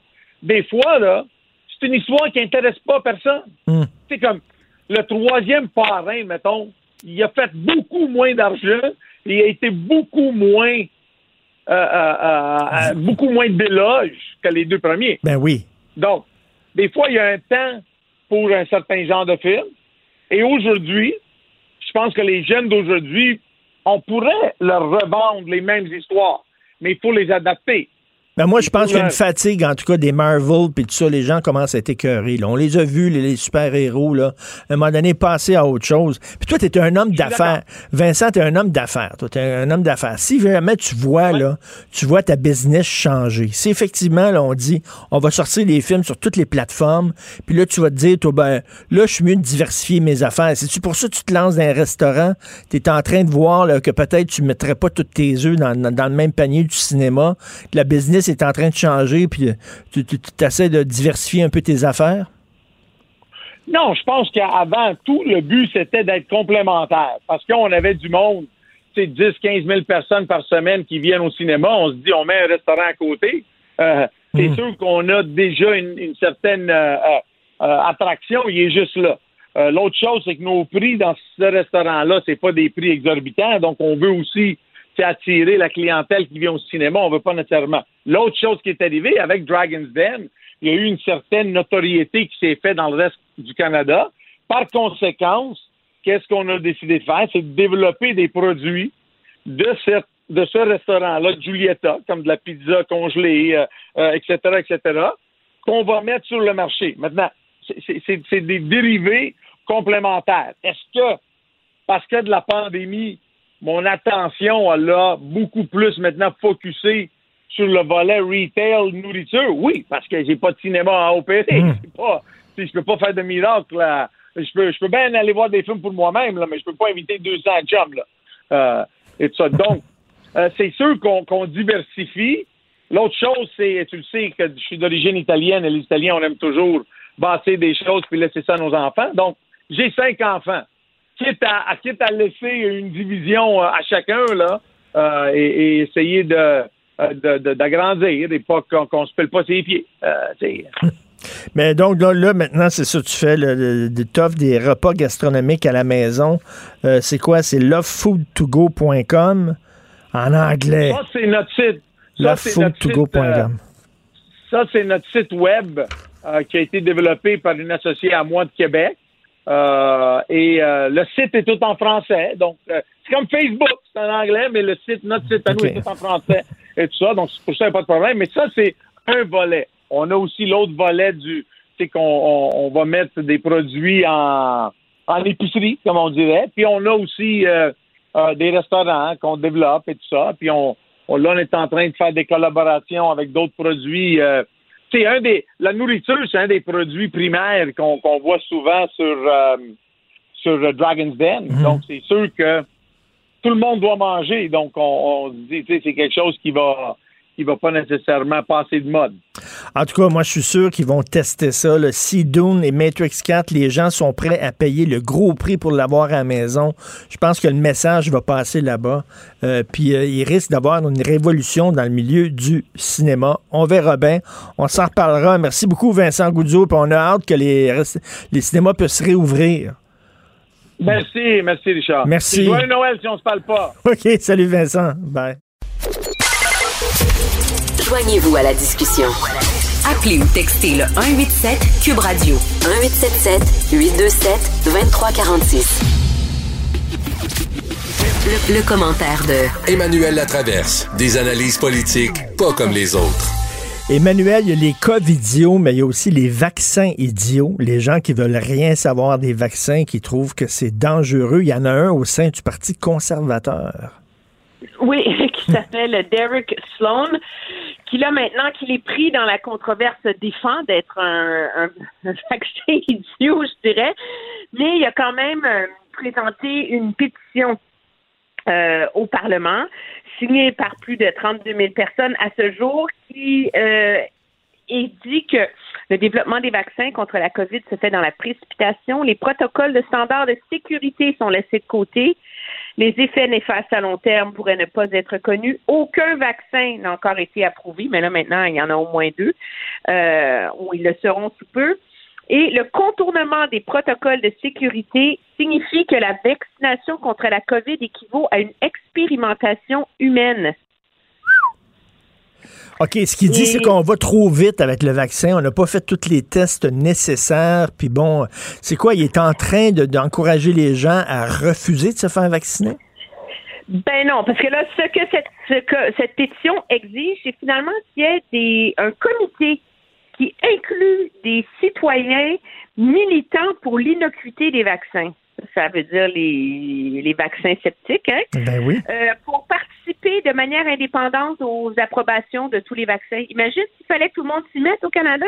Ben voyons. Mais ce qui est intéressant, c'est que ça, c'est, c'est le bout de la politique qui joue à la limite du devoir du député de, d'être la voix des, de ses commettants et, du, de, et de la, du jeu que jouent certains députés à promulguer des fausses nouvelles ou des théories euh, complotistes ou conspirationnistes. Parce que maintenant que la, que la parce que cette, cette pétition est quand même en ligne depuis un long bout de temps là, euh, à Ottawa, mais maintenant euh, que la controverse a pris euh, ampleur, le député dit que lui, il est pas anti, c'est pas tant qu'il est anti-vaccin, c'est que c'est sa responsabilité d'être la voix des gens, vois-tu? Hum. Ben, ben... Alors, il joue juste sur la ligne de l'acceptable et de la conspiration. Et c'est, c'est un exemple parfait de, de ce qu'on appelle en anglais le dog whistle politics. Donc, à première vue, tu dis, ben, dans le fond, c'est vrai, il soulève des préoccupations des gens dans la société, mais il y a un message caché derrière ça qui sert à nourrir aussi les, euh, les inquiétudes euh, d'une partie de la population qui est très sceptique face au vaccin. Et donc, c'est un autre... Euh, et c'est assez intéressant parce que ça a mis beaucoup le, le chef conservateur dans l'embarras qui a quand même mis plus d'une semaine à, avant de commenter et de mettre le couvert sur cette, euh, sur cette marmite-là. Et, euh, et ça illustre à quel point les, les tests de leadership de M. Euh, O'Toole pour essayer d'amener son parti plus vers le centre sont euh, assez sérieusement périlleux. Justement, est-ce que c'est pas... Parce que là, le Parti conservateur doit montrer là, qu'il n'accepte pas ce genre de discours-là, là, s'il veut se faire prendre au sérieux, parce que sinon, si tu veux pas par... prêter flanc à la critique en disant « Regardez, c'est un ramassis de coucous qui sont au Parti conservateur, blablabla, euh, comme on l'avait fait là, avec euh, les, les, les, le discours anti-avortement. Euh, » Est-ce que est-ce qu'il devrait le sacrer dehors, M. Sloan? Ben non, voyons, il ne peut pas, il va pas le faire. Puis moi, je suis pas de ceux qui disent qu'il faut les mettre dehors, euh, exclure tout le monde du caucus, puis avoir une tente monolithique où tout le monde pense pareil non plus, là. Je pense que c'est ce genre d'approche très dogmatique à la, à la, à la politique qui finit par créer un populisme à la Donald Trump, là. Mais euh, ça a pris beaucoup de temps à M. O'Toole pour se dissocier euh, vertement et publiquement, donner son appui au vaccin et à Santé Canada. Mais il y a aussi... Il n'a pas pu s'empêcher d'essayer d'épargner la chèvre et le chou dans l'ensemble de ses commentaires. Là. Puis il faut le dire, M. O'Toole a commencé par dire que son parti croit au vaccin, qu'il va appuyer les démarches pour convaincre les Canadiens, que le travail de Santé Canada, c'est sérieux. Là. Donc ça, c'est important. Mais il reproche que le manque de transparence du gouvernement Trudeau sur la question des vaccins contribue aux inquiétudes dans la population.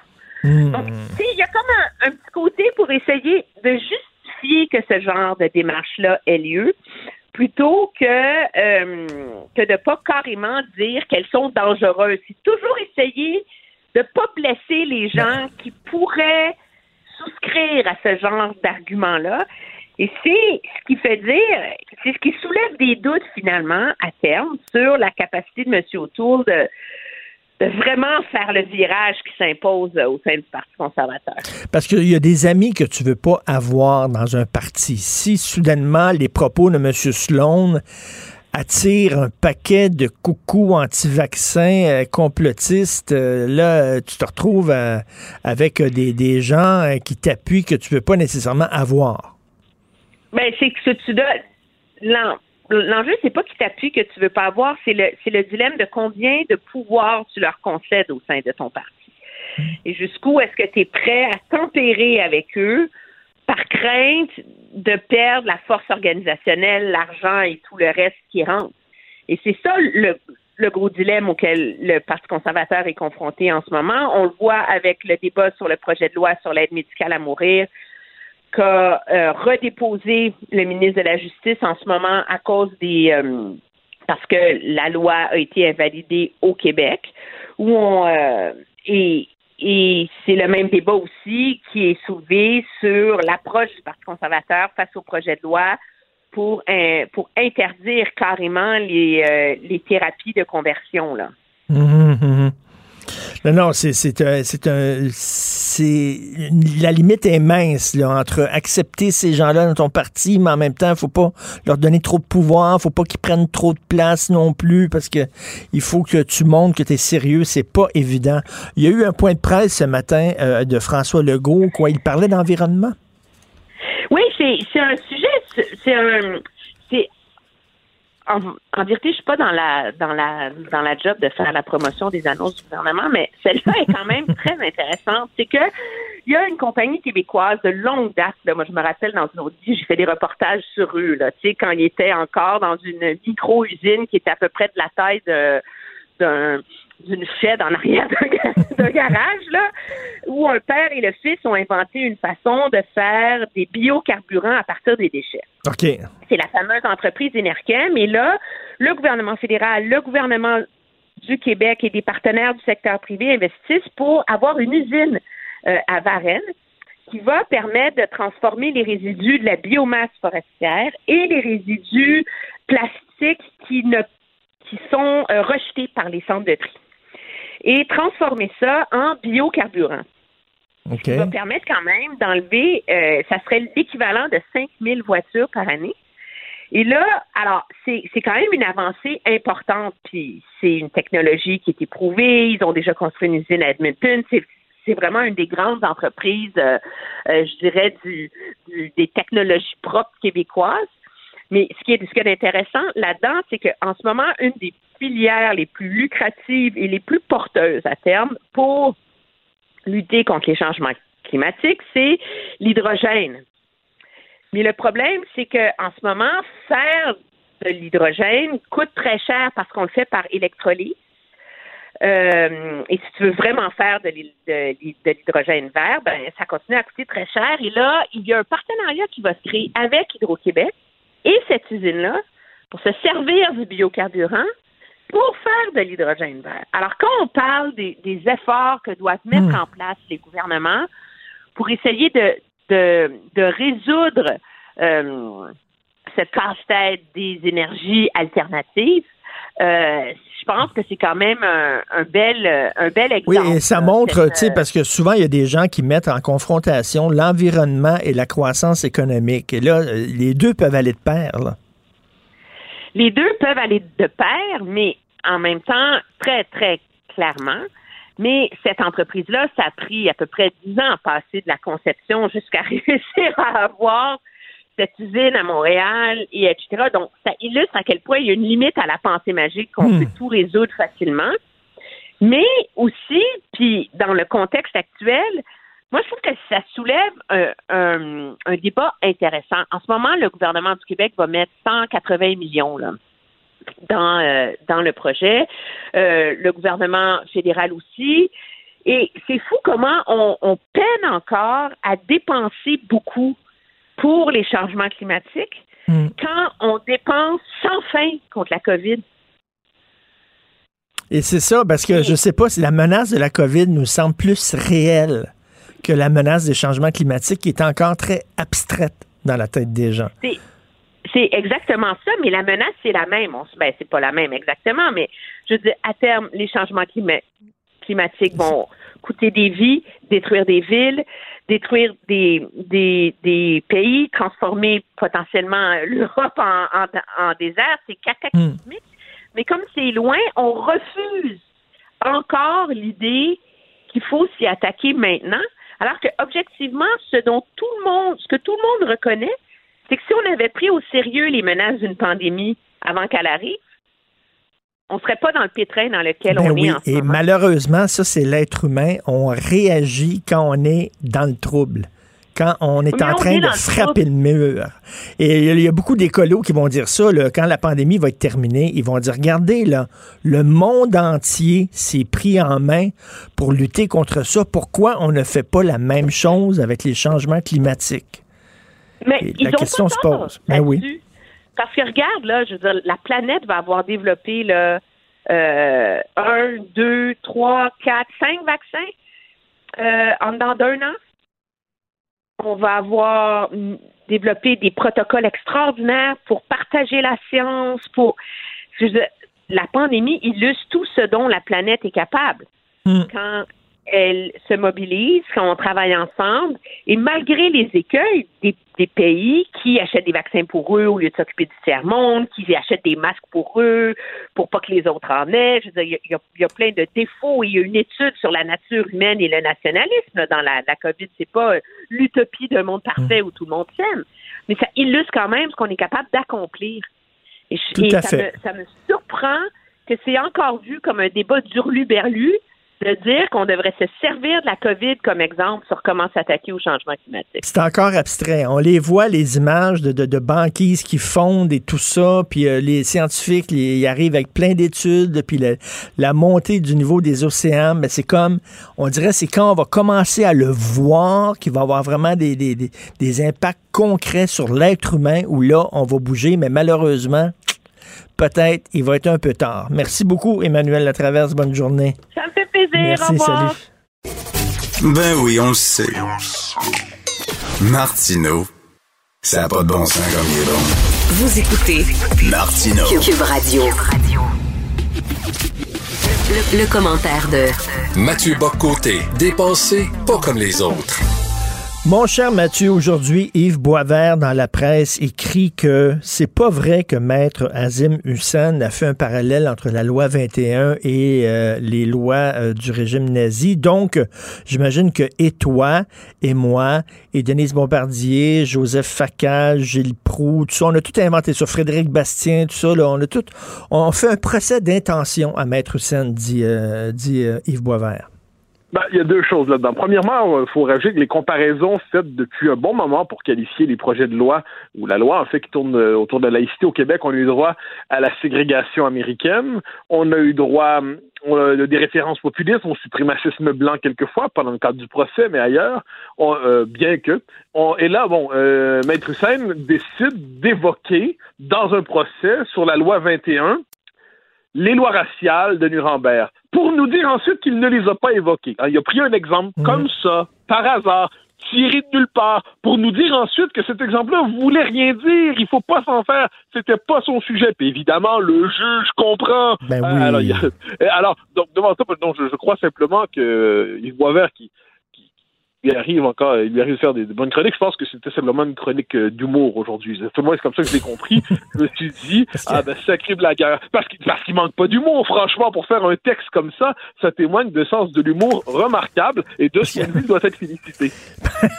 Parce que Maître Hussein, là, et ce qu'il voulait dire, c'est que euh, la clause nonobstant, on peut pas l'utiliser à tout vent pour défendre, pour euh, soustraire n'importe quelle loi euh, de la Charte des droits. Par exemple, s'il y avait une loi comme la loi de Nuremberg, ben, on ne pourra pas euh, brandir la clause nonobstant pour la soustraire à la Charte des droits.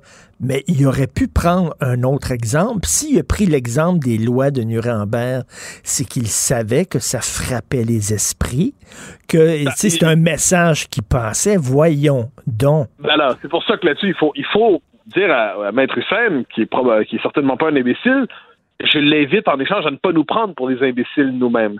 Euh, c'est, je pense que c'est une demande raisonnable. C'est-à-dire, quand on décide de faire intervenir une référence au nazisme dans un procès sur la loi vingt et un, euh, quand c'est ça l'exemple qui nous vient en tête, là, quand l'exemple disponible, euh, c'est celui-là, on comprend le message. Ensuite, mais, mais c'est un peu toujours comme ça. Hein. Tu noteras, euh, on, expli- on, on, on cherche à censurer quelque chose, puis on explique en, après coup que c'est pas de la censure.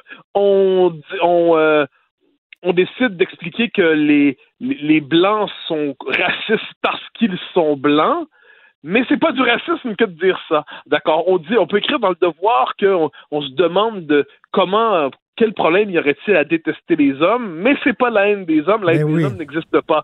Donc, on est dans cette espèce de petite entreprise orwellienne qui consiste à inverser le sens des mots et à nous inviter à faire semblant d'être d'accord avec cette entreprise.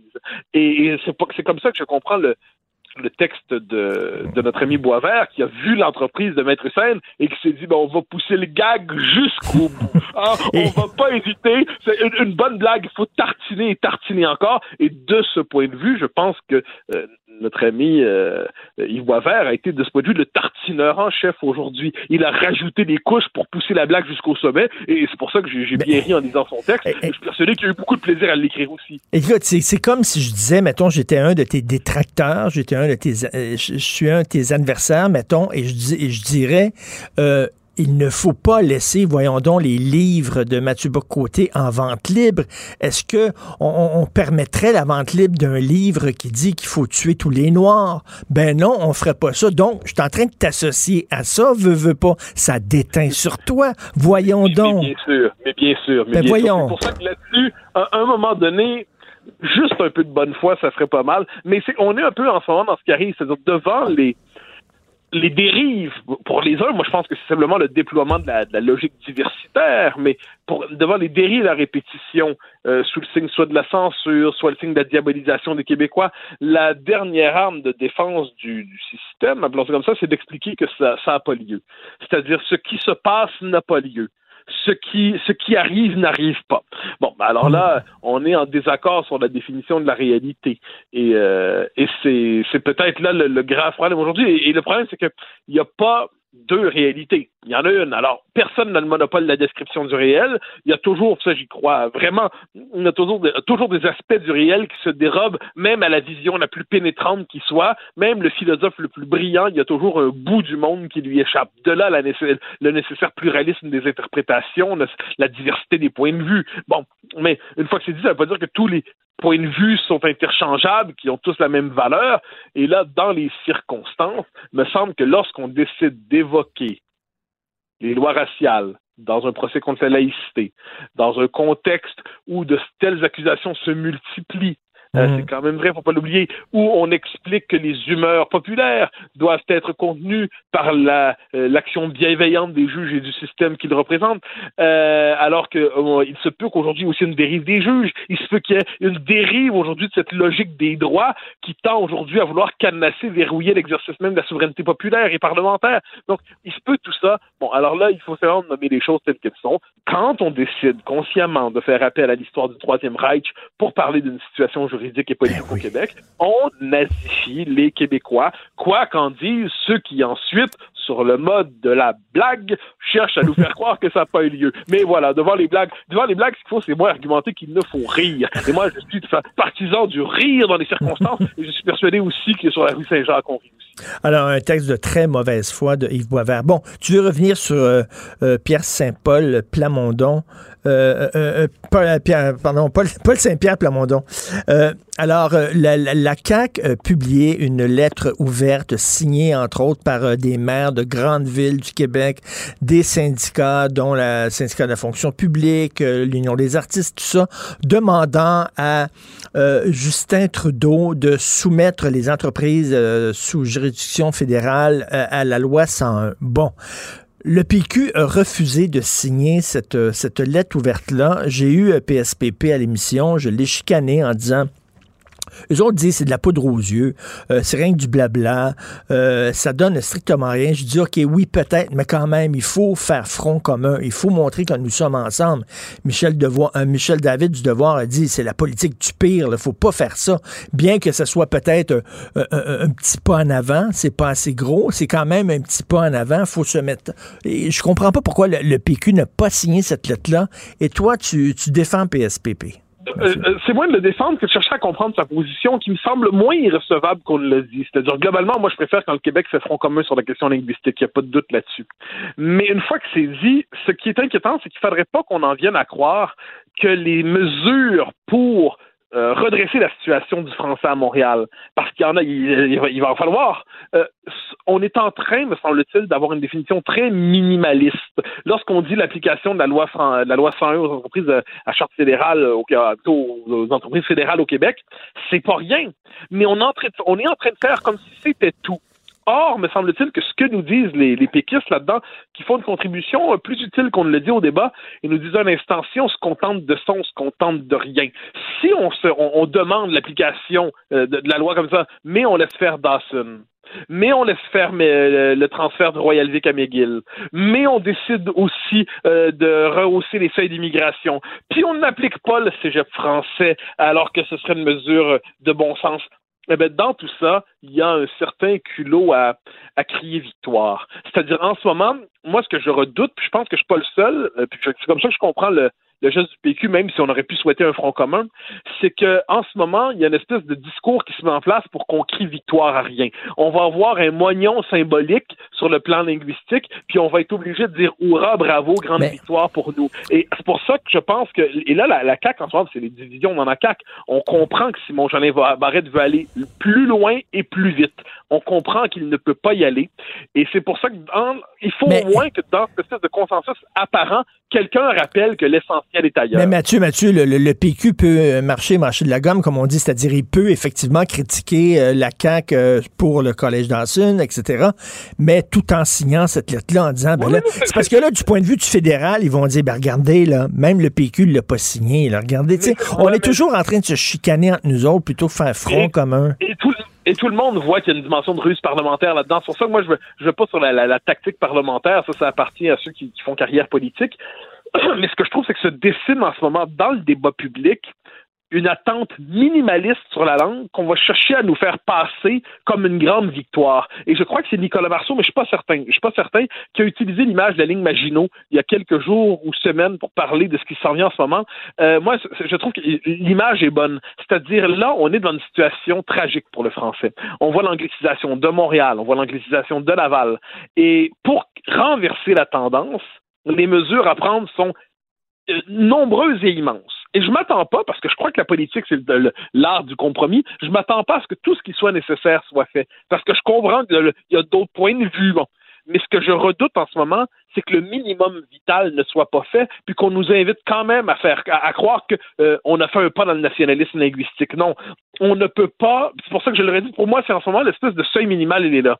On ne peut pas consentir à l'agrandissement de Dawson, augmenter les seuils d'immigration, et euh, imposer, euh, refuser le cégep français coûte que coûte, euh, à, à tout prix, et, et dire ensuite euh, bravo, victoire, parce qu'on a un front commun devant le fédéral. Là, le, le gouvernement du Québec a des pouvoirs en matière linguistique. Ils sont pas, euh, ils sont pas infinis, mais il y a des pouvoirs, et ils ne les utilisent pas. Donc, je comprends pourquoi certains souverainistes, certains nationalistes disent c'est correct, là, faire des recommandations, des lettres ouvertes, puis des demandes, puis effectivement, quand il y a des lettres comme ça, que tout le monde les signe, ça va, on a, ça se décide d'un front commun. Mais que l'essentiel est ailleurs, ne nous laissons pas bluffer. Si on se contente de ces espèces de lettres ouvertes puis de front commun, non, non, mais signer, des moyens symboliques, on n'aura rien. Mais moi, signer, cette, signer cette lettre ouverte-là, ça ne veut pas dire qu'on se contente rien que de ça. Ça veut dire que non, on, on ne peut pas euh, ne pas la signer dans le contexte. Ça ne veut, ça veut pas dire que ça règle tout.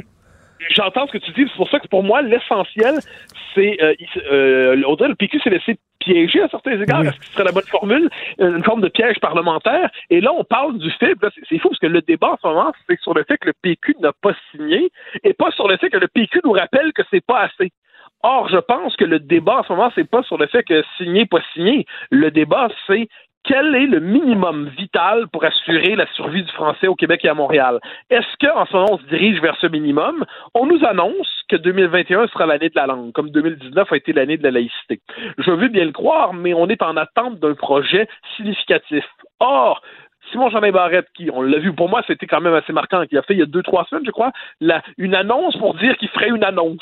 C'est merveilleux, ça. Alors ça, quand on a vu ça, pour moi, il y a, un bris, il y a un, pas un bris de confiance, mais pas loin qu'il y a eu une partie de l'opinion là-dessus, c'est-à-dire, OK, finalement, on... on est toujours dans la politique verbale. Mais là, tôt ou tard, il va falloir agir. Et je pense que beaucoup se disent, là, il est temps de mettre les choses sur la table pour qu'on puisse juger. Et c'est pour ça que je pense que le débat, en ce moment, ça ne doit pas être sur mmh. « il s'est fait piéger, il n'a pas signé ». Le vrai débat, c'est c'est quoi le minimum vital et est-ce qu'on est en droit de l'attendre? Et puis, ne nous contentons pas d'une compensation symbolique à Ottawa quand l'essentiel, quoi qu'on en pense, est ailleurs. Donc, lorsque le sage pointe la lune, l'idiot regarde le doigt. Et ces temps-ci, on regarde le doigt plutôt qu'à la lune. Merci, Mathieu Bock-Côté. Bonne journée. Salut. Si c'est vrai qu'on aime autant qu'on déteste, Martineau, c'est sûrement l'animateur le plus aimé au Québec. Vous écoutez Martineau, Cube Radio. Éric Duhaime est candidat à la chefferie du Parti conservateur du Québec. Il fait circuler ces temps-ci une pétition pour sauver Noël, c'est-à-dire que Éric demande à ce qu'on ait le droit d'organiser des rassemblements de dix personnes chez nous. Éric, c'est de la provocation, ça. Ben écoute, c'était euh, c'est de la provocation, c'est ce que François Legault nous avait promis, c'était son contrat moral qu'on avait avec lui jusqu'à il y a quelques jours. C'est pas une question de provocation, c'est une question de respect du contrat qu'on nous avait initialement proposé, Richard. Non, non, mais écoute, lui, à son corps défendant, mettons, je, je vais faire l'avocat du diable, mais il, il, j'imagine qu'il va dire, on n'avait pas, on n'avait pas tous les chiffres en main, là, la situation a changé depuis le temps que je vous ai proposé ça, et c'est pour ça qu'il faut reculer. Je veux dire, sur quelle planète tu vis? Tu, tu, tu, tu ouvres la télévision, tu lis les journaux, tous les gens du milieu ouais. de la santé disent, mais... c'est sur le bord de péter aux frettes, là.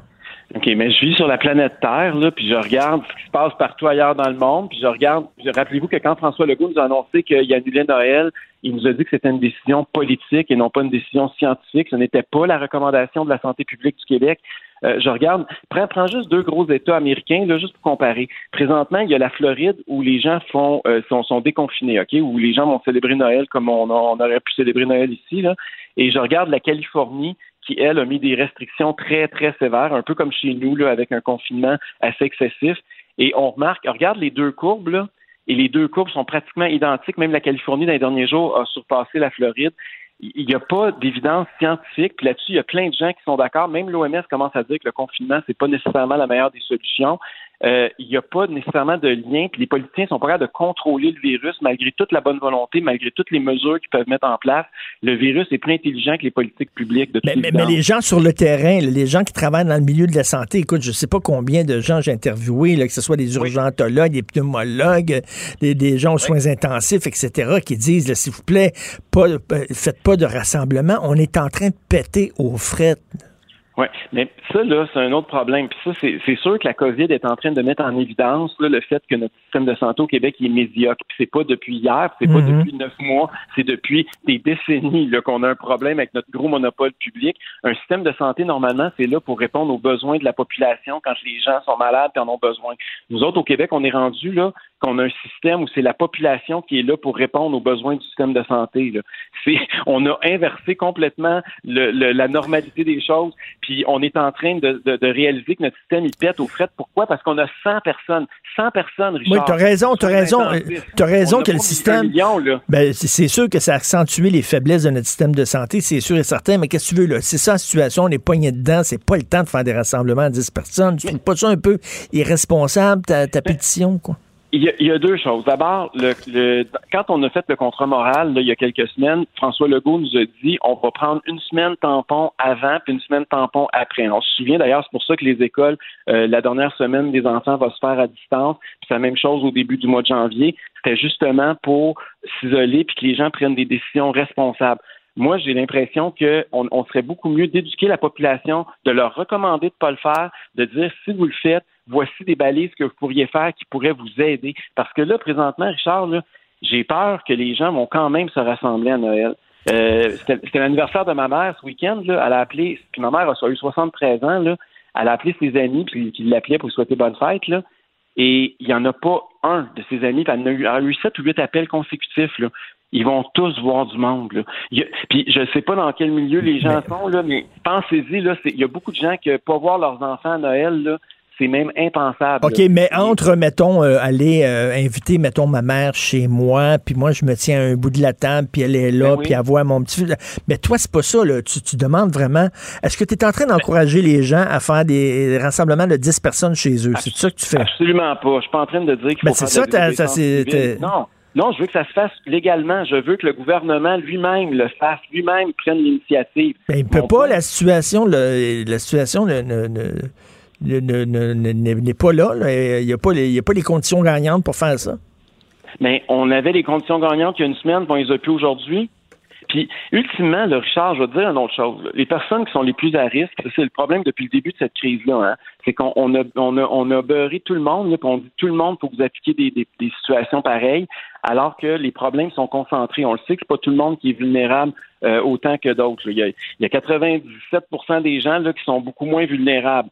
Euh, Est-ce que on, pourquoi qu'on donne pas de l'information? Comme moi, j'ai appris ça là, parce que j'écoute ce qui se passe à l'étranger. Là. Ils recommandent même au monde qui se réunissent à Noël, par exemple, de, de mettre du, du bois dans le poêle, ou ceux qui ont des foyers ou des poêles chez eux, ou de monter le chauffage pour les autres, puis d'ouvrir les fenêtres. Par exemple, c'est, c'est une chose qu'on pourrait dire aux gens de faire pendant les célébrations. De, tantôt, tu as parlé de la distanciation. C'est comment aménager nos tables pour pouvoir recevoir le monde. Comment est-ce que les gens seraient mieux d'amener chacun leur bouffe? Il y, y a plein de trucs qu'on aurait pu donner aux gens pour que pour essayer de minimiser l'impact. Parce que c'est pas vrai qu'il y a juste la COVID qui menace le Québec présentement. On a aussi, on va se ramasser avec un problème de santé mentale tout à l'heure bien mais, plus épouvantable que ce qu'on peut penser présentement. Mais là, là on, on est d'accord là, que les policiers ne se mettront pas à cogner aux portes pour voir là, combien il y a de gens. Puis tout ça. Que, moi, le message que je lis entre les lignes du gouvernement, c'est de dire, faites attention, soyez responsables. Bon, si votre mère est tout seule, puis elle se morfond, puis elle trouve ça dur, OK, invitez-la chez vous, apportez le masque, vous êtes loin les uns les autres, vous ne l'embrassez pas, tout ça. C'est ça le message. Mais toi, ta, ta pétition, mais c'est tu demandes la possibilité de faire moral, des ouais. rassemblements de dix personnes. Ça, c'est vraiment, là, on n'est plus là, mais, là. Mais, mais Richard, il y a des gens, là, je vais te donner un exemple. Okay, quand le premier ministre a dit, OK, on fait un contrat moral, vous avez le droit de vous rassembler dix personnes. Là, il y a des gens, moi j'en connais, là, ils ont loué des chalets où il y avait déjà, ils ont préparé toute l'infrastructure pour s'assurer de faire un rassemblement qui, avec le, le, leur, leurs enfants qui soit le plus sécuritaire possible. Et là, on arrive à deux semaines de Noël, puis on leur dit, ben là, non, ça marche plus, là, le contrat moral, on l'a déchiré. Puis là, restez chez vous, faites des siestes, puis lisez des livres tout seul. Le, le... Ben oui, mais c'est ça, c'est plate, là, tu sais, c'est comme, t'es en train de, t'es en train de blâmer le pompier pour l'incendie, là. C'est, non, c'est, je blâme c'est... pas le pompier, c'est pas, c'est pas le, c'est pas l'incendie, là, c'est le, le gouvernement en disant, faites des, vous avez le droit de faire des rassemblements, puis après ça, c'était rendu, quoi, c'était plus quatre jours, c'était rendu deux, puis là, c'est rendu zéro. Puis on, il y a des gens là, moi, toi, puis il y a bien, il y a des gens qui nous écoutent qui ont la chance d'avoir des gens près d'eux là, avec qui ils vivent, puis ils ont une bulle, puis ils passeront pas Noël complètement isolés mais... et seuls. Mais il y a des gens pour qui là, c'est, ils comptaient de dos. Là, c'était pas juste les enfants qui comptaient de dos cette année. Là, il y avait beaucoup d'adultes aussi qui comptaient de dos. Oui, mais donc, la, la, la deuxième vague est plus forte. La deuxième vague est plus forte que ce qu'on avait prévu. Elle est plus forte en cas. Mais elle est beaucoup moins forte en termes de décès, elle est beaucoup moins forte en termes d'hospitalisation puis de soins intensifs, Richard. La deuxième vague est, est, est beaucoup plus répandue parce que le virus il est devenu plus contagieux, mais les, les, les, les méfaits sont beaucoup moins que ceux qu'on avait au printemps dernier. Ça, il faut le dire aussi. Éric, tu es candidat à la chefferie du Parti conservateur du Québec. Moi, quand j'ai entendu ça, j'étais très content parce que, bon, c'est un parti qui est très marginalisé. Hein. On ne peut pas dire oui. qu'Adrien euh, était très présent. Là. On dirait qu'il faisait ça comme euh, à temps partiel. Moi, je me oui. suis dit, Éric va vraiment vouloir euh, euh, que le parti, on en parle, qu'il soit là, qu'il soit pris au sérieux. Mais j'ai été déçu de la façon dont tu as parti ta campagne. OK, oui, moi, ce que j'aurais aimé, là, je, je suis un gérant d'estrade, oui. là. Ce que j'aurais aimé, c'est regarder comment le, le, le système de santé est faible. Euh, la, la pandémie le démontre. Ce qu'il faut, c'est davantage de, de privé dans le système de santé, puis tout ça, mm-hmm. là, puis d'une réforme du système de santé. Tu as commencé en gueulant contre la dictature sanitaire. Là, je me suis dit, OK, là, il va tout attirer les coucous. Toutes les coucous complotistes vont dire, il faut, faut voter Éric Duhaime. C'est-tu des amis que tu vas avoir? C'est-tu la gang que tu vas avoir dans ton parti? Tu vas être comme Maxime Bernier, tu vas, te, tu vas te peinturer dans un coin avec une gang de coucous, alors qu'au contraire, il faut que tu montres que ton parti est sérieux. Oui, mais regarde, la, le, le système sur le débat, le débat sur le système de santé, Richard, on va l'avoir, puis crois-moi, je vais le mener. Puis c'est une des raisons aussi pourquoi j'y vais, parce que la COVID, comme je te disais, elle a mis en, en, en lumière des grosses failles de notre système auxquelles aucun des partis propose de prendre le taureau par les cornes. Puis ça, pour moi, c'est hyper important. Non, mais parler mais de commencer, commencer ta campagne en parlant de dictature sanitaire, là, c'est une porte ouverte à toutes les Alexis Cossette. Sanitaire. J'ai pas parlé de dictature, j'ai parlé d'extrémisme sanitaire, mais, mais sauf que Richard, je me souviens, moi, j'ai travaillé avec la, à l'A D Q avec Mario Dumont, OK? Et les gens, là, il y avait le même discours que toi, ils nous disaient, c'est que parler de la dette, parler des, euh, du système de santé privé, parler de tout ça. Quand Mario Dumont a commencé à parler des accommodements raisonnables, là, il s'est fait traiter de raciste, il s'est fait traiter de populiste, il s'est fait traiter de Jean-Marie Le Pen, il s'est fait traiter d'islamophobe, et, et, et tout ça parce qu'il a pris un sujet qui était dans l'actualité, puis il a amené une vision qui était différente. Je pense que c'est un peu la même chose qu'on est en train de produire aujourd'hui. On est en... Puis c'est sûr que ça attire de l'attention, puis c'est sûr que ça... y, a, y a des gens qui sont pas d'accord. Sauf que, ultimement, c'est pas impossible, Richard, que dans un an, le temps nous donne raison. Mais il mais, mais faut pas, faut pas que tu attires des gens que tu veux pas avoir comme amis, là. Mais à, à l'époque, là, est-ce que Mario Dumont, il fallait qu'il se taise sur les accommodements raisonnables parce qu'il y avait effectivement des racistes qui, qui allaient voter pour l'A D Q s'ils dénonçaient les accommodements raisonnables? Non. Moi, je pense qu'il fallait quand même qu'il en parle, puis il fallait quand même qu'il... Mais il fallait qu'il... Puis t'as raison, ça pose un devoir de, de prudence. Puis j'espère que je vais, ça va, ça va fonctionner. Puis c'est sûr que je vais tout faire pour que nos candidats soient des, le plus crédibles possible. Puis je vais tout faire pour que le message reste focalisé sur les éléments qui sont au cœur du programme du parti.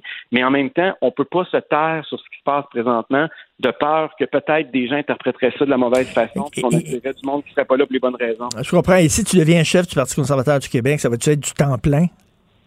Oui. Tu vas te consacrer à ça. Plein. Je peux te dire que depuis deux semaines, Richard, je fais des semaines de soixante-dix heures. On a vendu pas loin de cinq mille cartes en deux, en, en deux semaines. Là, je peux te dire que c'est une job à très, très temps plein. Là. Ça, le, on, a, on a multiplié le membership parti par dix. C'est pas euh, ce qui se passe présentement. C'est un peu... Euh, C'est un peu frénésique. Là. Pour moi, c'est un peu euh, surréaliste. Là. Je pensais pas que ça allait être si intense que ça. Mais euh, je peux te dire que c'est... Puis c'est un job à temps plein de chef d'un parti politique. Là. Même si c'est un parti qui était à un virgule cinq pour cent aux dernières élections, si tu veux vraiment, moi je pense que si tu veux vraiment faire avancer les idées puis le parti, ben ça prend du temps puis ça c'est du donc, jus de bras puis faut que tu mettes les mains dedans. Donc aux prochain, au prochain, euh, prochaines élections, toi tu vas vouloir être présent, euh, si t'es chef, tu vas vouloir être présent au débat. Ben c'est sûr, je, on met ça, on va voir c'est quoi les critères parce que c'est, c'est toujours très nébuleux hein, les critères pour pourquoi qui peut participer au débat puis qui peut ne peut pas participer au débat. Il, euh, ça varie d'une élection à l'autre. On a vu par exemple Maxime Bernier justement participer au dernier débat des chefs fédéraux. Je me souviens qu'à l'A D Q dans le temps avec Mario Dumont, c'était un des gros enjeux aussi euh, de s'assurer que Mario puisse participer au débat des chefs. Fait qu'il y a toujours des, il y a, il y a toutes sortes de critères, mais moi je pense que plus on va être nombreux en termes de membres. C'est pas impossible, là, Richard, que d'ici la fin de la course à la chefferie euh, du Parti conservateur du Québec, on ait plus de membres que la, la, la C A Q, qui est au pouvoir actuellement. Là. La C A Q a un peu plus que dix mille membres. En deux semaines, on en a vendu cinq mille. Là. Fait que c'est pas impossible qu'on dépasse le, le gouvernement en termes de membres, de gens qui payent. Ça, ça, ça veut dire quelque chose. Là. Quand quelqu'un sort quinze piastres pour prendre une carte de membre pour une année, pour un parti politique, là, c'est plus qu'un vote. Je, je, j'espère que ce ne sera pas tout, ce sera pas tout des Alexis Cossette-Trudel. Ben non, c'est, c'est pas ça, là. Richard, tu serais tellement surpris. Je pourrais avoir là un médecin candidat dans toutes les régions du Québec s'il y avait une élection demain matin. Juste te donner une idée, là, il y a beaucoup de gens présentement qui ont des qui sont sceptiques. C'est loin d'être des coucous, là. Il y a beaucoup de scientifiques, il y a beaucoup. Il faut sortir un peu du Québec puis regarder ce qui se passe ailleurs, là. Il y en a beaucoup de spécialistes puis de gens qui sont très informés du système, qui aujourd'hui remettent en question euh, les décisions qu'on prend au Québec. Puis c'est pas, euh, c'est, c'est pas, ça fait pas deux des coucous, là. On va s'en reparler, bien sûr, puis on a un enregistrement euh, bientôt là, de Devine oui. qui vient souper. Euh, ça va être oui. avec toi et Mathieu Bock-Côté. Là, d'ailleurs, ça va être un souper virtuel ou ça va non, être un souper à ça, ça va être, comment ça marche? C'est une grande table de conférence, dans une salle de conférence, mais moi, là, il y a des gens, là, je pense que les gens seraient prêts à payer pour voir ça. Éric Duhaime, Mathieu Bock-Côté, on enregistre ça jeudi soir. Ça va être quelque chose. Merci, Éric. J'ai très hâte. Merci beaucoup. Merci, Jean, salut. Euh, Benoît, comment ça va? Hey, hey, hey, hey, ça, c'est, ça va être bon, ça, Mathieu Bock-Côté, puis Éric Duhaime. Ça va être un, intéressant, ce qui manque. Écoute, Geneviève euh, Peterson, tantôt, m'a envoyé un lien, là, d'un animateur euh, coin-coin, mais je, c'est un lien sur Twitter, et là, je suis allé voir les commentaires sur Twitter. Eh hey boy, que je ne m'ennuie pas de Twitter. Je m'ennuie pas. Puis les, les propos sur Mathieu Bock-Côté qui est allé à Tout le monde en parle, je l'ai pas vu, ça m'intéresse pas.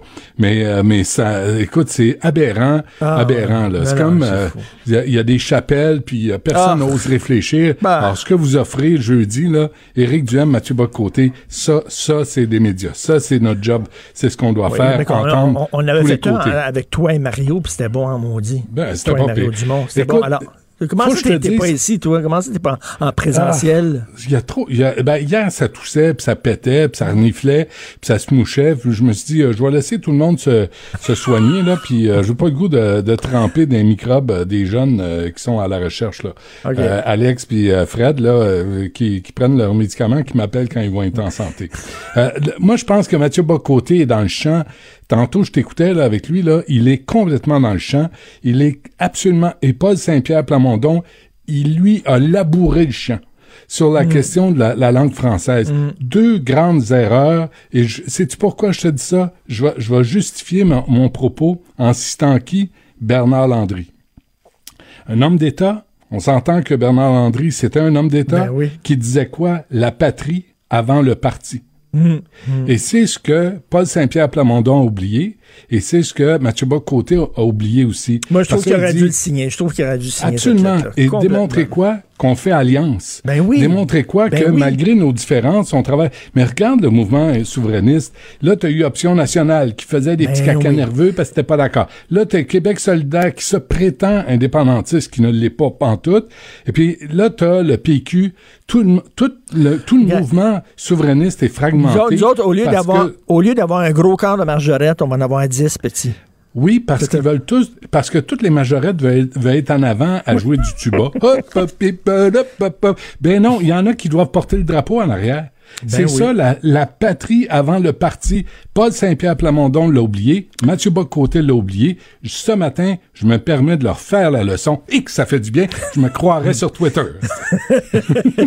Qui tu vas recevoir dans ton émission? On est déjà, là, il est trente-quatre, là. Oui, oui, je, je vais vite, là, docteur Dontini, directeur de la santé publique de la capitale nationale. Aussi, à onze heures, on va joindre le porte-parole de l'Organisation mondiale de la santé, faire le point sur la campagne de vaccination. Et à midi... À midi, on a M. Perrault, qui est le grand-père des deux petits pits, là, Olivier et, et Alex, qui ont été tu- mmh. qui auraient été tués à euh, Wendake en octobre par euh, Michael Chicoine, euh, qui avait trente ans, et Jean-Guy Arsenault, euh, pa- pas Perrault, excuse-moi, Jean-Guy Arsenault, et sa fille, euh, Émilie, qui, qui, a, qui évidemment... de la misère à s'en remettre. Ces deux garçons euh, sont sont morts. Et là, là c'est là c'est compliqué. Puis il était censé avoir un rapport. Il y a eu un rapport déposé le cinq décembre par la criminologue Michel Dionne. C'est-tu quoi? À ma connaissance, je vais vérifier avec M. Arsenault, la famille n'a pas été consultée. Ah non. C'est pas pire, ça. T'as deux garçons qui meurent. Il y a eu des signalements. Tout le monde a échappé le ballon. Puis quand on fait le rapport... On, on consulte même pas la famille. Y a-tu des hosties de limite? Mmh, mmh. Fait que c'est ce qu'on va faire à midi. On va t'écouter, puis étant donné c'est que gentil. Je te vois pas, je peux même pas... Euh, habituellement, hein? Je fais des remarques sur tes, tes vêtements, tout ça. Là, je peux non, mais là, j'ai... Écoute, j'aimerais ça qu'on se laisse sur, euh, sur de la musique que toi et moi, on connaît. Et je pense qu'on oublie que c'est le temps des fêtes. Je pense que ça va nous faire du bien là, comme transition, si tu me permets. Ah oui, donc. Nat King Cole. J'adore Nat King Cole. Il prononce bien. Je vais faire mes remerciements là-dessus. Merci ouais, beaucoup non, à Hugo Veilleux. Merci à Maude Boutet. Merci à Luc Fortin et à Achille Moinet à la console. Demain, huit heures. Cube Radio.